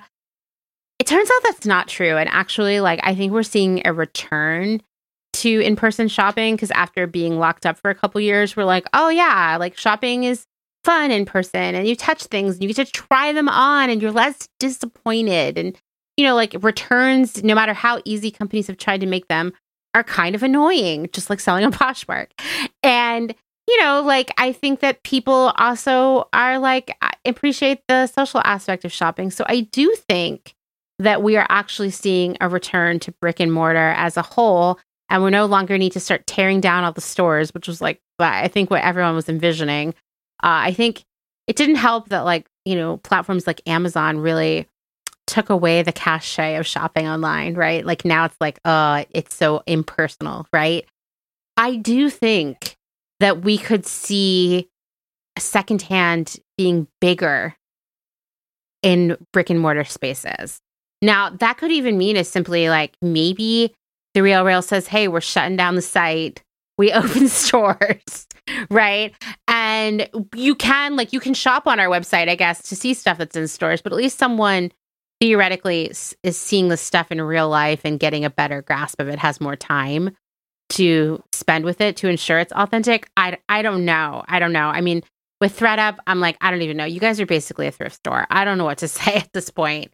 Um, but Real Real, I think, you know, has could have an opportunity to pivot if need be. I don't know how they do that though. Opening stores is really expensive. So, I do know. I know the sounds are really funny, but like they actually just closed some of their stores. Really? Oh, recently. Oh man. Yeah, yes. that's a bad yeah. sign. That's a bad sign. Like I probably. Yeah. yeah. um a very bad sign. And that's yeah. interesting to me too. Like I wonder what was going on there. Did people not know about the story? Like I've heard this. To be fair, I I heard about it. Like somebody was talking about it on TikTok. A great um, news source in general, but um, apparently, I think it was like one of the stores in Atlanta closed, and like there ah. was like no notice either. Like it just like closed. Oh, here we go. Like there was no like sign. According to Retail Dive, uh, the Real Reals. This was in February, so just a couple weeks ago, February sixteenth. The Real Real said it will cut operating expenses through layoffs and store closures. The moves will cost 1.7 million to 2.2 million dollars in severance payments, employee benefits, and related expenses. They were letting go of 7% of the workforce, 230 employees, and that included closing stores in San Francisco and Chicago, neighborhood stores in Atlanta and Austin, and two consignment offices in Miami and Washington, DC. Wow, that's really interesting. So you would assume that San Francisco would be a robust location for them. And I think it's like weird because we got really, I mean, I can only speak for myself. I got really used to the fact that the real, real like exists and mm-hmm. the fact that like it could not is kind of crazy to me. Yeah, yeah. You know I what mean, I mean? Like we kind of got spoiled in a way. I agree. I agree. And I think there is an opportunity for a hybrid here. It's interesting, like just skimming this article from Retail Dive, a, a group called WTD Partners, which, you know, they do a lot of like forecasting around the retail landscape.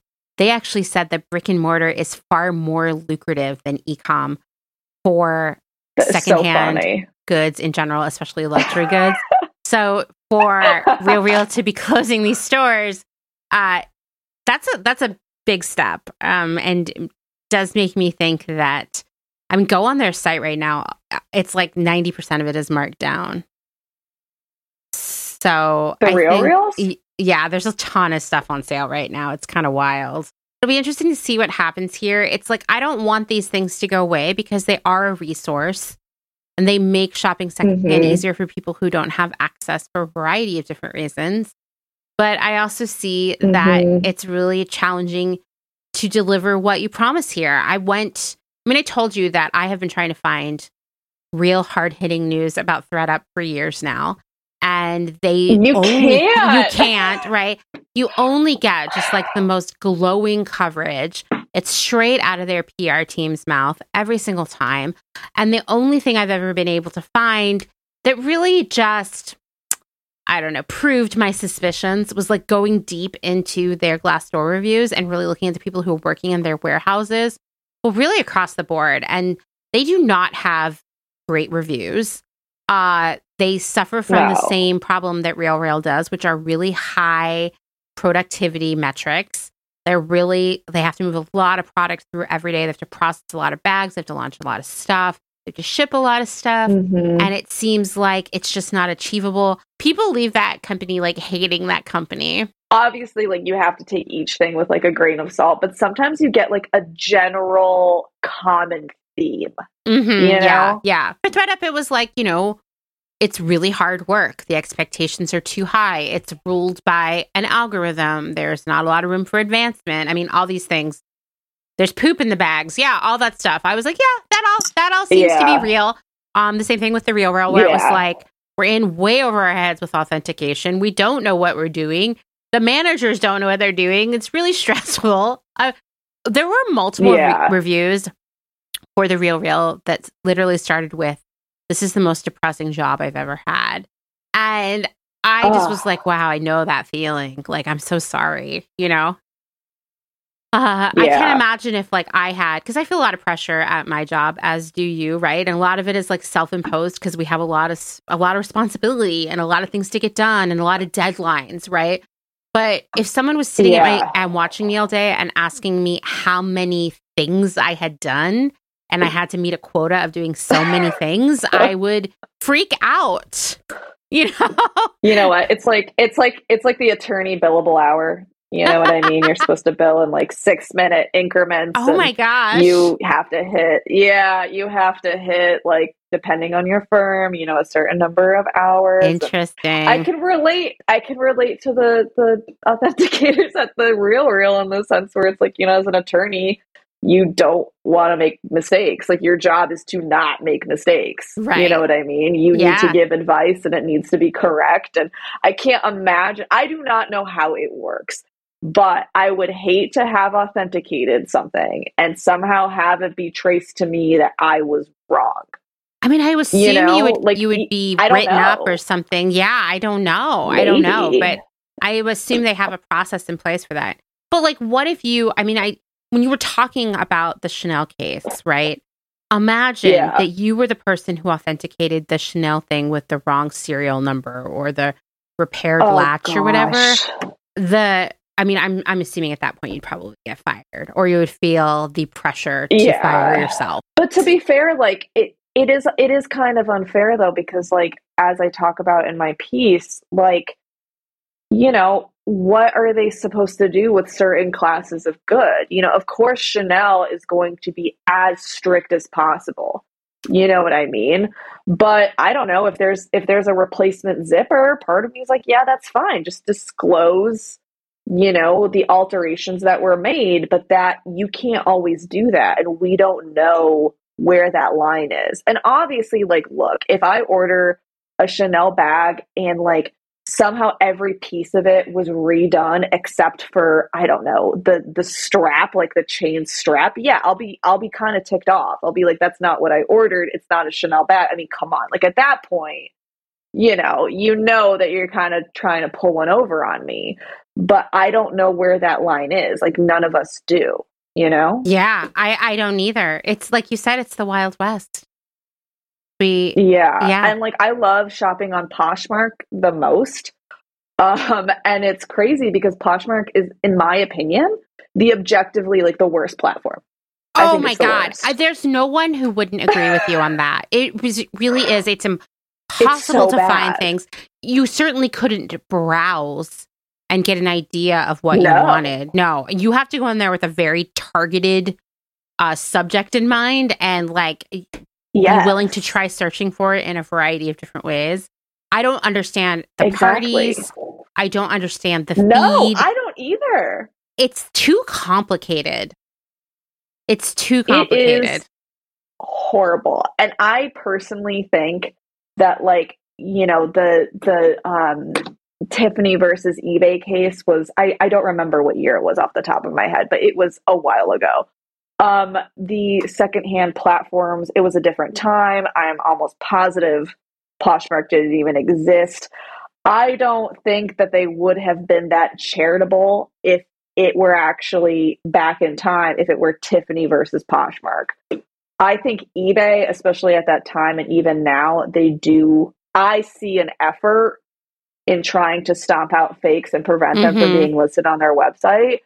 Poshmark, I think, as you know, we kind of talked about the law a little bit. I think they really take advantage of that gray area um, in a way I don't like. Like I remember I told you, like to pre- to prepare for our interview, like I opened Poshmark like I normally do, and I tried to like look at it with fresh eyes, you know. And I searched Hermes.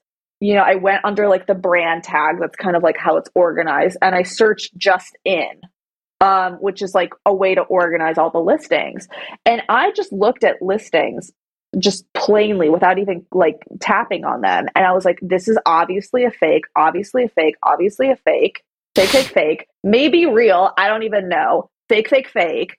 Like it was insane.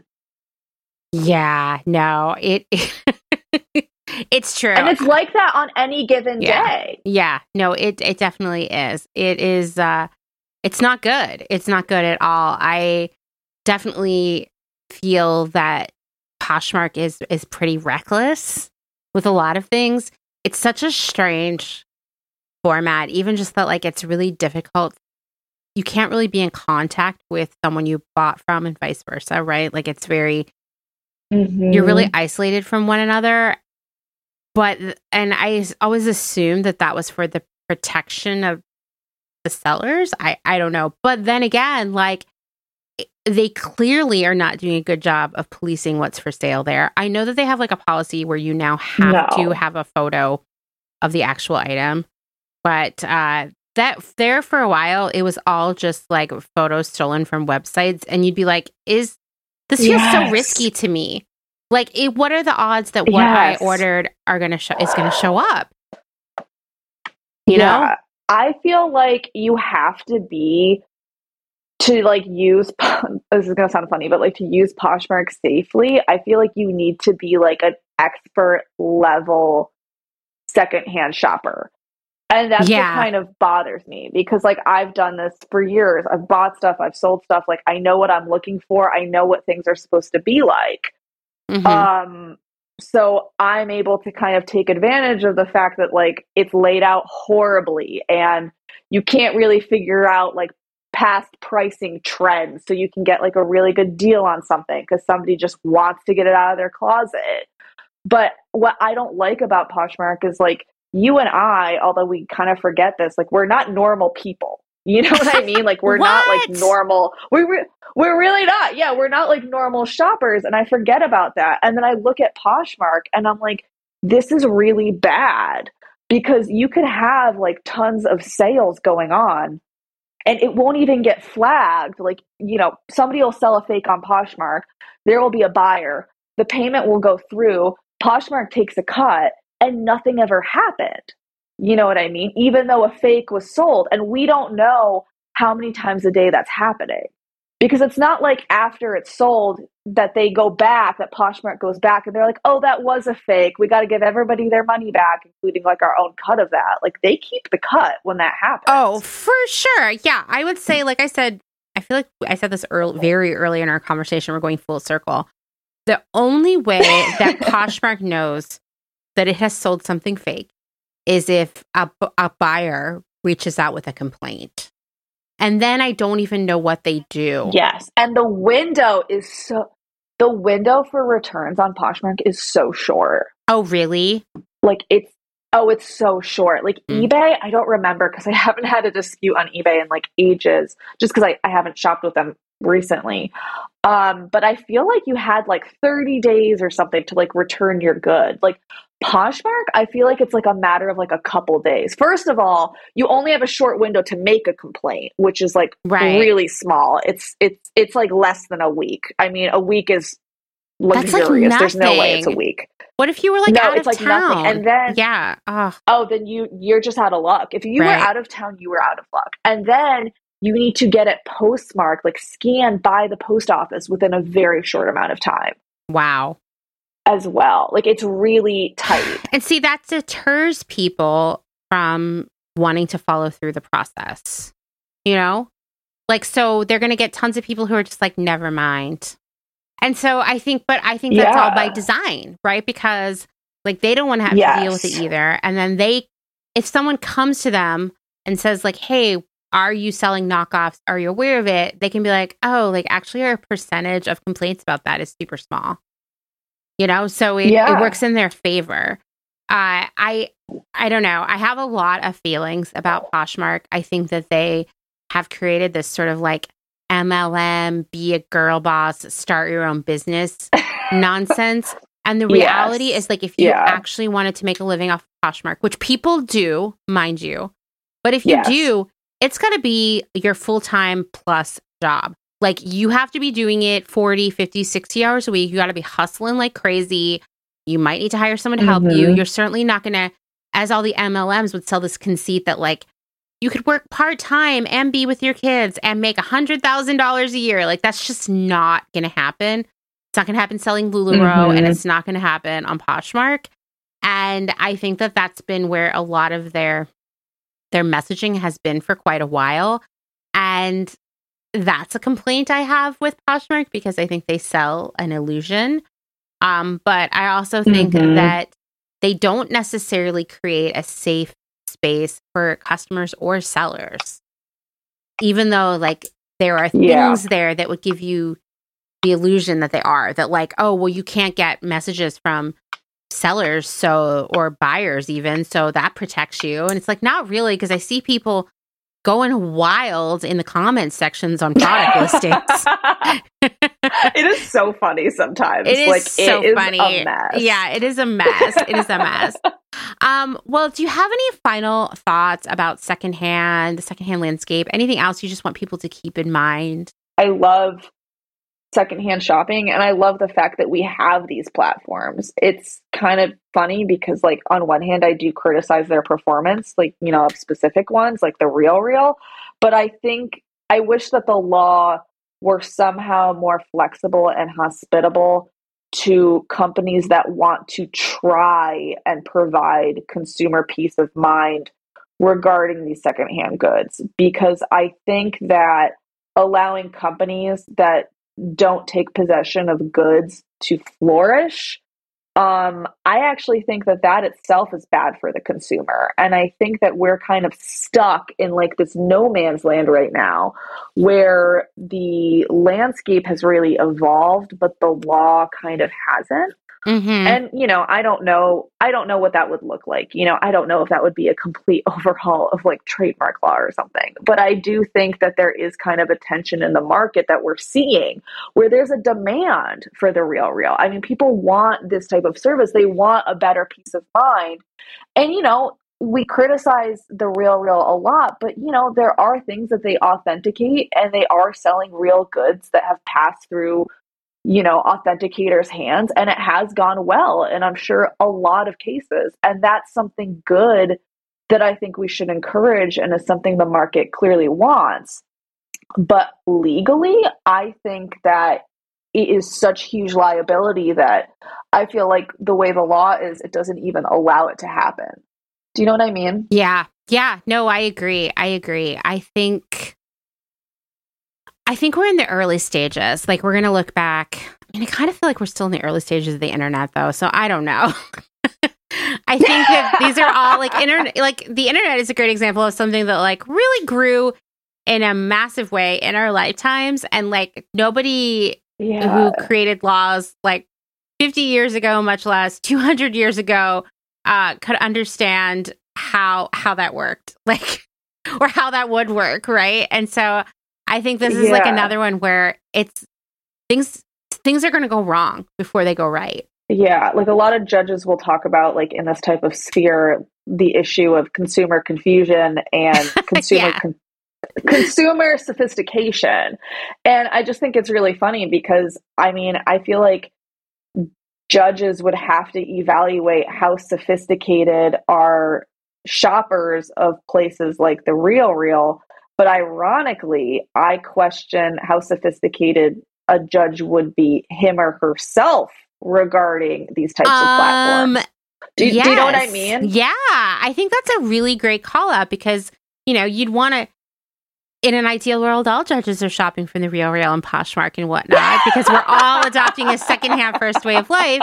But you and I know that is not true. And if you can't yeah. get out there and have the experience to understand why it's why it's hard, right? Uh, then you're not going to be able to make a ruling on it. That I don't, I don't know. I mean, I think that's a really great call out. Not only is it new, but secondhand shopping seemed to blow up really, really fast, like online. Like it just seemed like yeah, people You're were buying right. stuff on eBay forever, right? eBay's been around forever in my mind. It like my entire adult life and my teenage years. Like eBay is like the grandpa of this all. Yeah. But like all of Yeah. these other cl- like secondhand clothing focused platforms, are secondhand shoes, purses, etc. Like they Poshmark Mhm. was like kind of around, and Depop was kind of around, but like in a small way. And then 2020, Oh, it was so small. Right. It was like only I barely knew anyone who used either of those platforms. Then 2020 came and suddenly like your mom's on there selling stuff or buying stuff. You know, like it really yeah picked up really fast. And I would assume it's a really it was probably a really exhilarating time to work for these platforms at first. And now it's probably really stressful. Mhm. I, I would assume Oh, that for demand sure. is outpacing resources at this point. And now the problem too is like there's all this competition Yeah. from like other platforms and I don't know who is profitable to be honest with you but like guess what the the space is still getting more crowded so it's going to get even harder. I know. And that, you know, something I think about in terms of that is really the way, if you're going to run one of those platforms and it's peer to peer, the way you're going to Yeah. be the biggest and the most successful is by giving the best deal to the sellers. But I think a lot of them, because I see Etsy doing Mm. this, they err on the side of giving the best deal to the shoppers. And so people gradually take their product away from there. So I, I don't know. Yeah. It'll be interesting to see what happens. I mean, I don't want it to go away. You know, like I rely on I know, it. I like I agree. I know. Yeah. Like if if the real real like I don't know ended like next week, I'd be I'd be pretty bummed. Like I've gotten some really great shoes from there. Yeah, yeah. No, I mean, that's what I'm saying. Like, I think that, you know, secondhand shopping IRL is time consuming. And this allows people Yeah. to shop secondhand just as conveniently who would normally just go buy something brand new. You know, maybe in the case of real, real people aren't out there like buying a ton of Chanel bags, although they probably are. Uh, but like when I look at Yeah. places like ThredUp or Depop or Poshmark, especially Poshmark, which seems to have the most like brand focused assortment, like people Yeah. would just as easily go buy a pair of, of brand new jeans from like Madewell, but they can just go search for them on Poshmark and get them just as conveniently. And I don't want that to go away. I just want it to be a more fair transaction for everyone involved. Yeah, I agree with you. And I think it's interesting because you come at that from like the platform perspective where, you know, you've worked in that industry. Mhm. And it's funny because I have the same exact opinion and I just come at that from a more, you know, more of a legal perspective where I wish that there were a little bit more leeway to like try and improve the industry by taking possession. Yeah. Yeah. No, I mean, I can see many positive attributes to it, which is, I mean, the biggest one being that it does protect the buyer in so many ways. But I can also see why places are like, yeah, no way. I'm not doing that. It's too risky, too expensive, too Oh, unpredictable. it's so risky. yeah. Yeah. So I understand that too. Yeah, like the the Chanel the Chanel litigation is still ongoing. So I I do not know what will happen. I do not know how long it'll take with all litigation. I think it'll take forever. Um, Yeah. but yeah, I don't I don't know what's going to happen with it. You know, I my piece was published. Um, I want to say it was like last year with Fordham. Um, and it's still still chugging along. You know, where I don't know where it's going to end up. I mean, this could be I, I, in in the best case scenario. It's something that really just paralyzes the real real for a long time. Um, it makes it harder for them to get money. Makes it harder to feel confident in what they're selling. It can be a bad PR look for customers who are like, "How do I know I'm getting a fake?" Can ruin their reputation. Yeah, I mean, once again, their UVP is that they are they're authenticating everything. That's if this Mhm. chips a hole in that, right? And then furthermore, it could motivate other I mean, I'm I guarantee other designer brands have bought stuff from the real real in an attempt to catch them. I would almost guarantee it. More more I companies would are love thinking about a it. fly on that wall, though. I know, me too. Also, it sounds kind of like a fun project. Oh my gosh! Right? yeah. I'm so curious. Like I would I would kill to know. I mean, I think if I'm remembering correctly, that is what Chanel did. yeah. They they bought they bought bags. Um yeah, I would I would kill to like know that. But the the article you talked about from Forbes, I pulled it up. Um it's by Richard Kestenbaum and it's called The Real Real Sold Me a $3,600 fake. Here's why counterfeit slipped through its authentication process. And it's published October 23rd, 2019. Um, and I really, even though it's from 2019, I recommend that people read this article because it's actually very funny. Like, it's not funny that he was sold a counterfeit good, but he, and I do not blame him, he bought the Dior Book Tote after like touring the facilities and they were like we're great we authenticate stuff and i'm sure that through forbes he had the best authenticators on his side and had a lot of resources and he bought what ended up being a fake Dior book tote and he is really mad. I would be too. Yeah, yeah. I will tell you the differences are so subtle that in order to spot these, you can't be processing 38 items per hour. Like you need a oh, magnifying oh, glass. Yeah, it's pretty wild. Like if I were in that job, I would have missed them too. Um, but there were a lot of really small details that indicated that it was a fake. And I just think if they're going to catch that kind of stuff, they need to hire like five times as many people and have them process five times more slowly, right? Because like you would have seen these if you were an expert. These are so specific what they probably need to do, and I'm sure someone at Real Real is working on this right now, is turn this into some sort of AI situation where like the But I wonder like if you can, like can you? I don't know. I mean that's what someone's going to make a lot of money selling that idea though. Uh, if they could. The thing is it's just like counterfeiting ingenuity just always impresses me not in a good way but the fact that like i've heard that they are faking receipts they're faking the hermes boxes they're faking the ribbon like it's crazy there was all this drama on instagram a few years ago like let's say late 2020 early 2021 with this woman who owned a boutique in the hamptons um, where she oh, sold oh, no. like a lot of like designer. It was like designer resale and new stuff, right? One of the things she was yeah. selling were like Chanel hair ties, which are don't exist. Chanel doesn't make those, uh, right? Um, so that was like already a red flag to people who were an expert in that space. But then they were buying earrings from there that like came in what was allegedly a real Chanel box.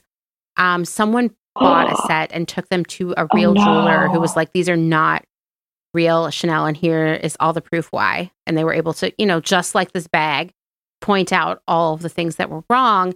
And she said, but like it came with the bat, the box and the dust bag and all these things. And he said, let me show you something.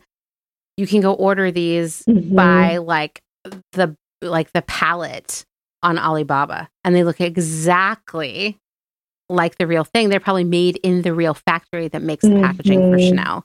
And that is why it is also even more complicated. I mean, this woman was definitely knowingly selling fakes that she was buying on Alibaba or AliExpress, but they were so yeah. convincing because they had all the bells and whistles and the like the certificate of authenticity and all this other stuff that came with them, which were all just bought in bulk. Um, so I do think this is a complicated area because the internet too has made it easier to get all the pieces to create your own knockoff item, right? Your own knockoff item packaging, the it's whole presentation. True. And so I I'm glad that I'm not being tasked with figuring out the solution here because I I yeah. don't know what it is and I don't know how we stop it. I mean, I told you when we were preparing for this that I bought knockoff shampoo on Amazon like 3 years ago and I had no idea that people were yeah. copying shampoo, but they were. And, you know, so the the copies are all over the place and some of them are very compelling.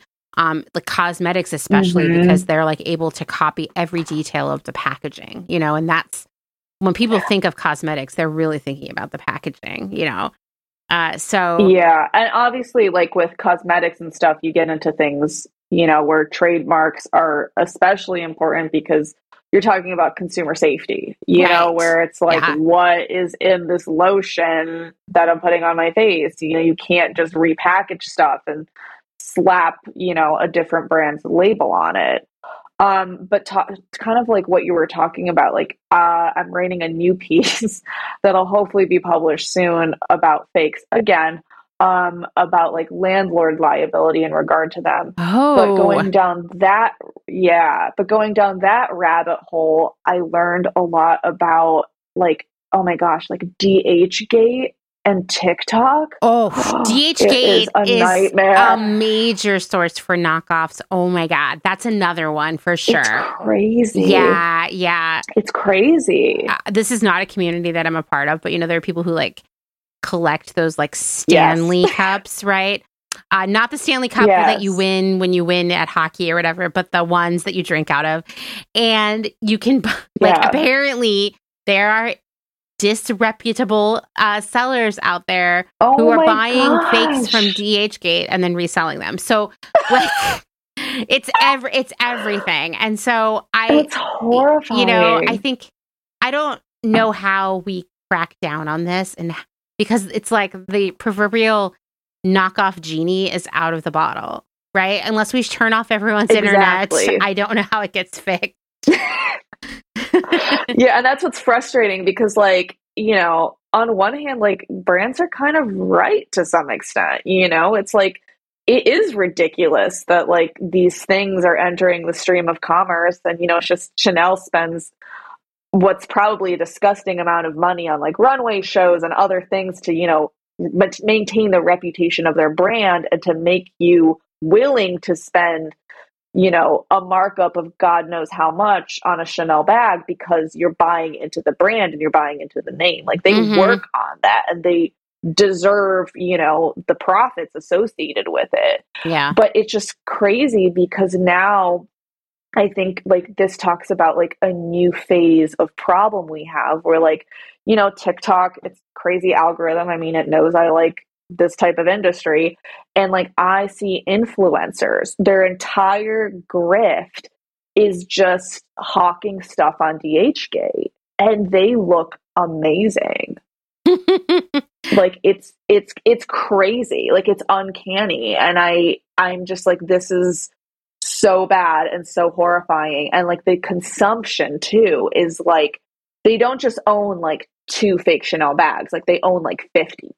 You know what I Oh, mean? Yeah, no, all of this like drop shipping potential and influencers and influencers of all varieties, whether they're on Mhm. TikTok or like I like to watch 90 Day Fiance, all of those people get in on the grift too. Um, basically, like a lot of these uh, people, celebrities of different types, are able to sell product that they're basically getting from DHgate or AliExpress and slapping their name, their Mhm. labels on, or not even at all. So they're all like starting makeup lines and clothing lines, and it's all like very low quality, possibly not even safe in some regards when we talk about like the skincare and makeup stuff. Mhm. But it's like the grift is hard and the consumption is wild.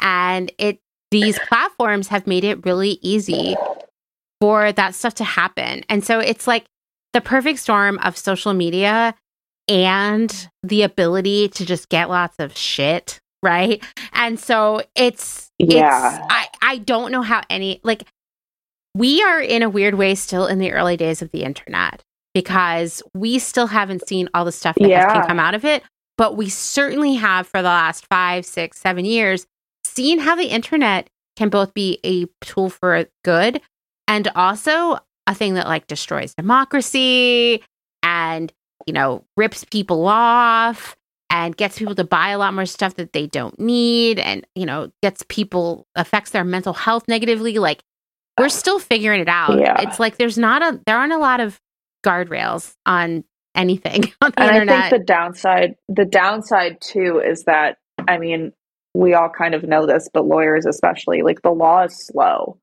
which is also a good thing in some in some cases. But like the law is slow to respond to things, so I feel like a lot of stuff I talk about in my scholarship, especially when it comes to like the internet and counterfeit goods, we are just like not there yet. Like personally, I don't know if it's started yet. I'm I'm definitely going to keep an eye on it but I'm curious about influencers being liable for peddling DHgate finds, as they like to put it, like DHgate finds, because they are essentially acting as a middleman hmm and they are profiting because they they get to like I don't know like which platforms they're able to use to kind of, you know, like when influencers like get a commission. Mm-hmm. Yeah. But I know that like these influencers are getting a commission from like the dupes. They call them dupes, but like they're they're just counterfeit goods. They're not just like imitations. Like they're they're infringing on the trademarks. I know they're getting a cut from that. So I am just like I will give this legal advice to your listeners where it's like don't don't sell counterfeit goods that you definitely know are counterfeit goods. Don't do that. Uh, that's not a good idea. But I'm just curious as to like how the law will try and for lack of a better word, like catch those people. Because, like, I know we talked about the fact that, like, the internet, when we think about it, is so new, but, like, something I did recently that I loved was I looked up old legal scholarship about, you're going to laugh, about LimeWire. oh my gosh. Eh, That's a deep cut. Yeah. yeah. We're like, yeah, you get lawyers back in the day, like writing this law review article about how like LimeWire is going to destroy everything and you know, they didn't predict Spotify and all this other stuff, but like this issue of influencers skimming off the top from sales of counterfeit goods, it does make me think like, you know, that's kind of like the future. Like, what are we going to do with that? Because I just feel like I just feel like the hammer is going to come down eventually. And I don't know what that's going to look like. But like with LimeWire, you know, it was like, how are we going to find these people? Like, how are we going to hold them liable? And there's still like that similar question with like the influencers, although I think it's much easier than ever to be able to, you know, theoretically like find these people. Um, but like they, it's like whack a mole, you know, like their mm-hmm. account is mm-hmm. banned and like they pop back up and they're still hawking these goods and they're still skimming off the top. And like these influencers get really big, which is actually really surprising. And you kind of want to be able to cut them off. Like a brand, if I were a brand, I'd practically like want to hunt some of them down because I they are moving product. Like it's kind of crazy. Yeah, they really are. I mean, I think it would be imagine the imagine how the internet would blow up if influencers were held accountable in this situation. It's I kind of can't wait to see oh, happens. Know. You know, like I want to know what how this will go. but you know, you you know firsthand from your job how the liability can sometimes feel like a stretch. Like I know your piece that you're working on about landlords. You want to explain that a little bit because I think this will demonstrate for everyone why I could see a future where the influencers selling this stuff could be held liable. Yeah. So um, the piece I'm writing now talks about landlord liability. So, under the law, if you are a landlord and you are providing, um, you know, a space, water, whatever services to somebody that you know is committing trademark infringement, you can be held liable. So, a lot of cases that deal with this are referred to as like different flea market cases. So, like literal flea markets, in which, for example, Jeez. like there's a landlord. Yeah, there's a landlord that like would run a flea market and like they knew, like they knew knew mm. that counterfeit goods were being sold. Right, you know what I mean? Right. Like really like sketchy, like open air stuff. And that's like, okay, of course that landlord should be held liable. And there's like previous police raids like they know 100% right, right but the problem is legally the standard is knew or should have known mm. and my mm. issue is what is the standard of knowledge because my problem is you know we have all these cases that are like really clear cut you know where it's obvious like yeah this was really bad there was a lot of counterfeiting going on and like they knew mm-hmm, mm-hmm. but what if I were theoretically a landlord here in Allentown, Pennsylvania, and I had a storefront, and you come up to me and you're like, "Hey, I want to sell, um, you know, luxury secondhand goods," and I'm like, "Yeah, this is a great industry. I love it. Go ahead." You know, what level of oversight as a landlord am I supposed to have over the sales of your goods? and then it ties into my of course it ties into my original piece talking about like what is real and what is fake we don't even know what that entirely is on top of it so if i get a letter as the landlord from chanel for example saying hey amanda is renting from you she is selling fakes. We're just asserting that they're fakes. We haven't, you know, duked that out yet, but we're telling you they're fakes. And guess what? You can be held liable for that. As a landlord, I would flip. Like, I would probably kick you out. Yeah. You know what I mean? But you could be selling real goods the whole time. I don't know. But the risk for me right. is so great. And the problem is, we don't entirely know what that standard is because all of the case law, in my opinion, is just like really over the top cases of like open air flea market, just like craziness. Right, right. But with secondhand luxury goods, I mean, of course, if I were, you know, a particularly litigious luxury brand, I'd love to be able to shut that down with like a letter. You know what I mean? Yeah, yeah. I mean, I could, this could have all kinds of ripple effects for businesses and just individuals who are selling stuff. Uh, imagine getting a letter like that in the mail. I mean, like I Yeah, and this is like this is like worst case scenario, you know, I don't know if this would be like a significant problem, but the fact is that like we don't know what that level of oversight is supposed to be is something that kind of freaks me out as an attorney. Yeah. I mean, it freaks me out just in general. um, I think I'm just having flashbacks to the era of like, you know, illegal music downloading. And like, there were people like teenagers who had like examples made of them. You know what I mean? Uh, because they had downloaded like, you know, 10,000 songs on Napster or whatever. So it does it does make me wonder. I mean, talk about that was like in the very early stages of the internet. Um, but you know, interesting like to think about that is like what happened is all these other streaming services arrived on the scene and it really cut down on piracy right? So i wonder although i have read on Reddit, uh, on reddit so take it with a grain of salt that the era of piracy is returning because these platforms have gotten out of I've control. heard that too. okay so interesting. So there you go. We might be going full circle but like perhaps there, something will uh, there will be innovation that comes out of this. I don't know what it is. It's hard for me to see what it is. Maybe it is someone who de- who designs ai that very accurately can can determine whether something is counterfeit or not i think that only works if they're getting a lot of collaboration and cooperation Mhm. from the luxury brands themselves but maybe that that is Yes. what prevents that i don't know i mean i think I don't want to be like, oh, technology solves problems because clearly the streaming platforms then outstayed their welcome and now everybody's back to piracy or allegedly. Um, but you know, it's it will be interesting to see what happens. My theory with the piracy is the fact that like people really underestimate the fact that people in general want to follow the law. I really believe yeah, that. I think so too. and I think that yeah, and I think that piracy kind of well, back in the day as we knew it, kind of ended because Spotify, just for example, just use, using Spotify, um, was convenient. hmm You know, it was like finally you could actually have all your music in one place. It's actually organized. It's not going to nuke your family computer with a random virus. It's easy to use. And yes, it costs a little bit a month. But you know what? People wanted that. They they, you know, were able to do this legally. It was it's a small monthly fee when Mhm. you think about an unlimited library of music.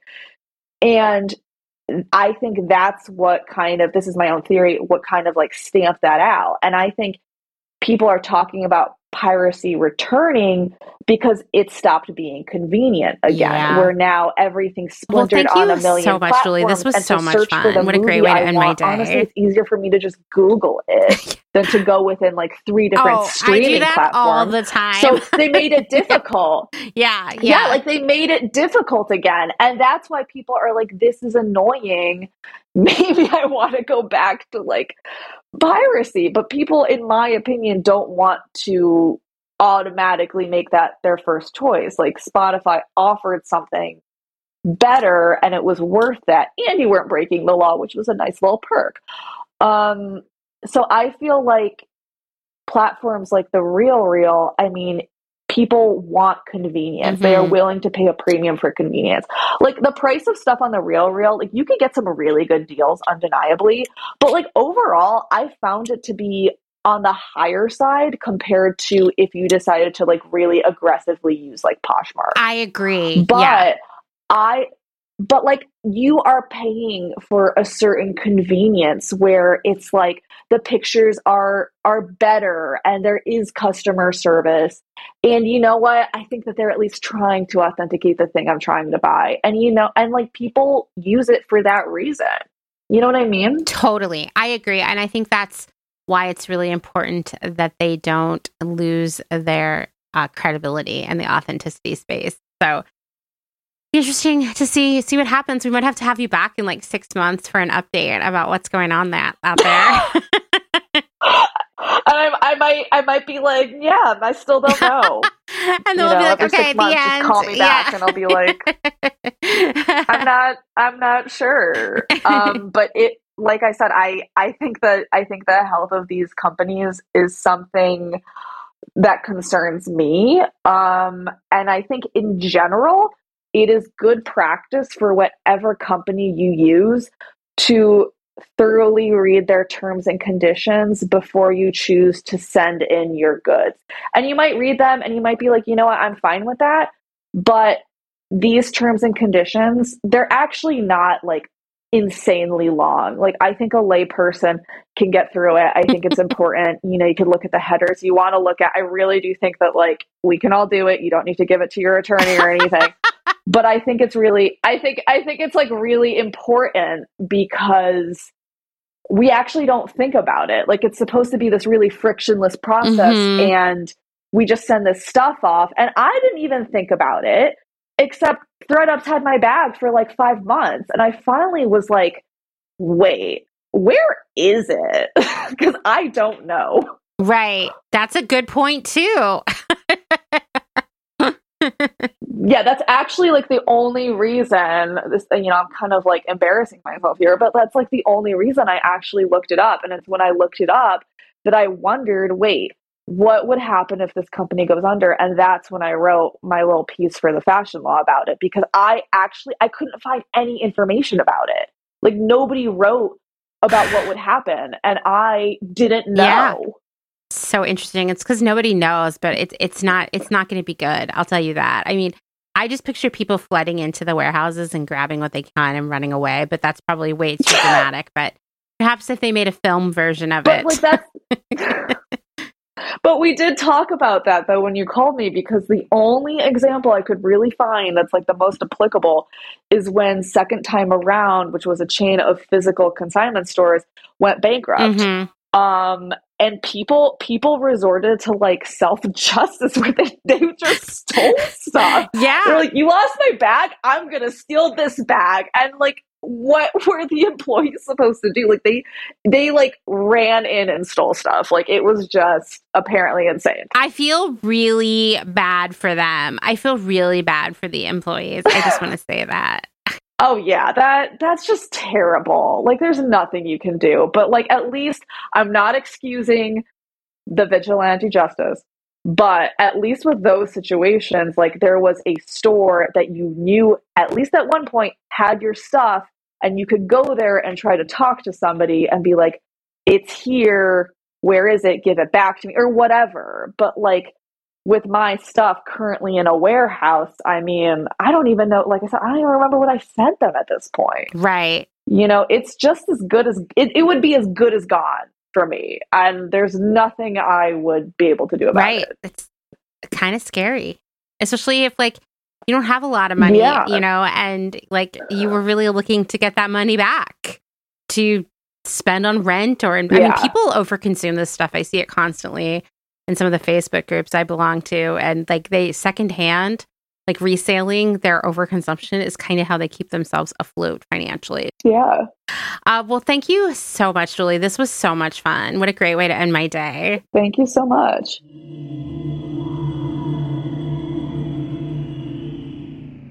Thanks to Julie for spending two hours talking to me about this. It was such a delight, so super educational, so enlightening for me. Definitely gave me a lot to think about in, in terms of resale and the future of secondhand, which is super timely because I'm working on a secondhand ethics episode, more like pair of episodes, because there's Also, a lot to talk about there. And I'm working on that with Alex of St. Evans. Should be coming your way in a few weeks. It's going to be a really intense pair of episodes.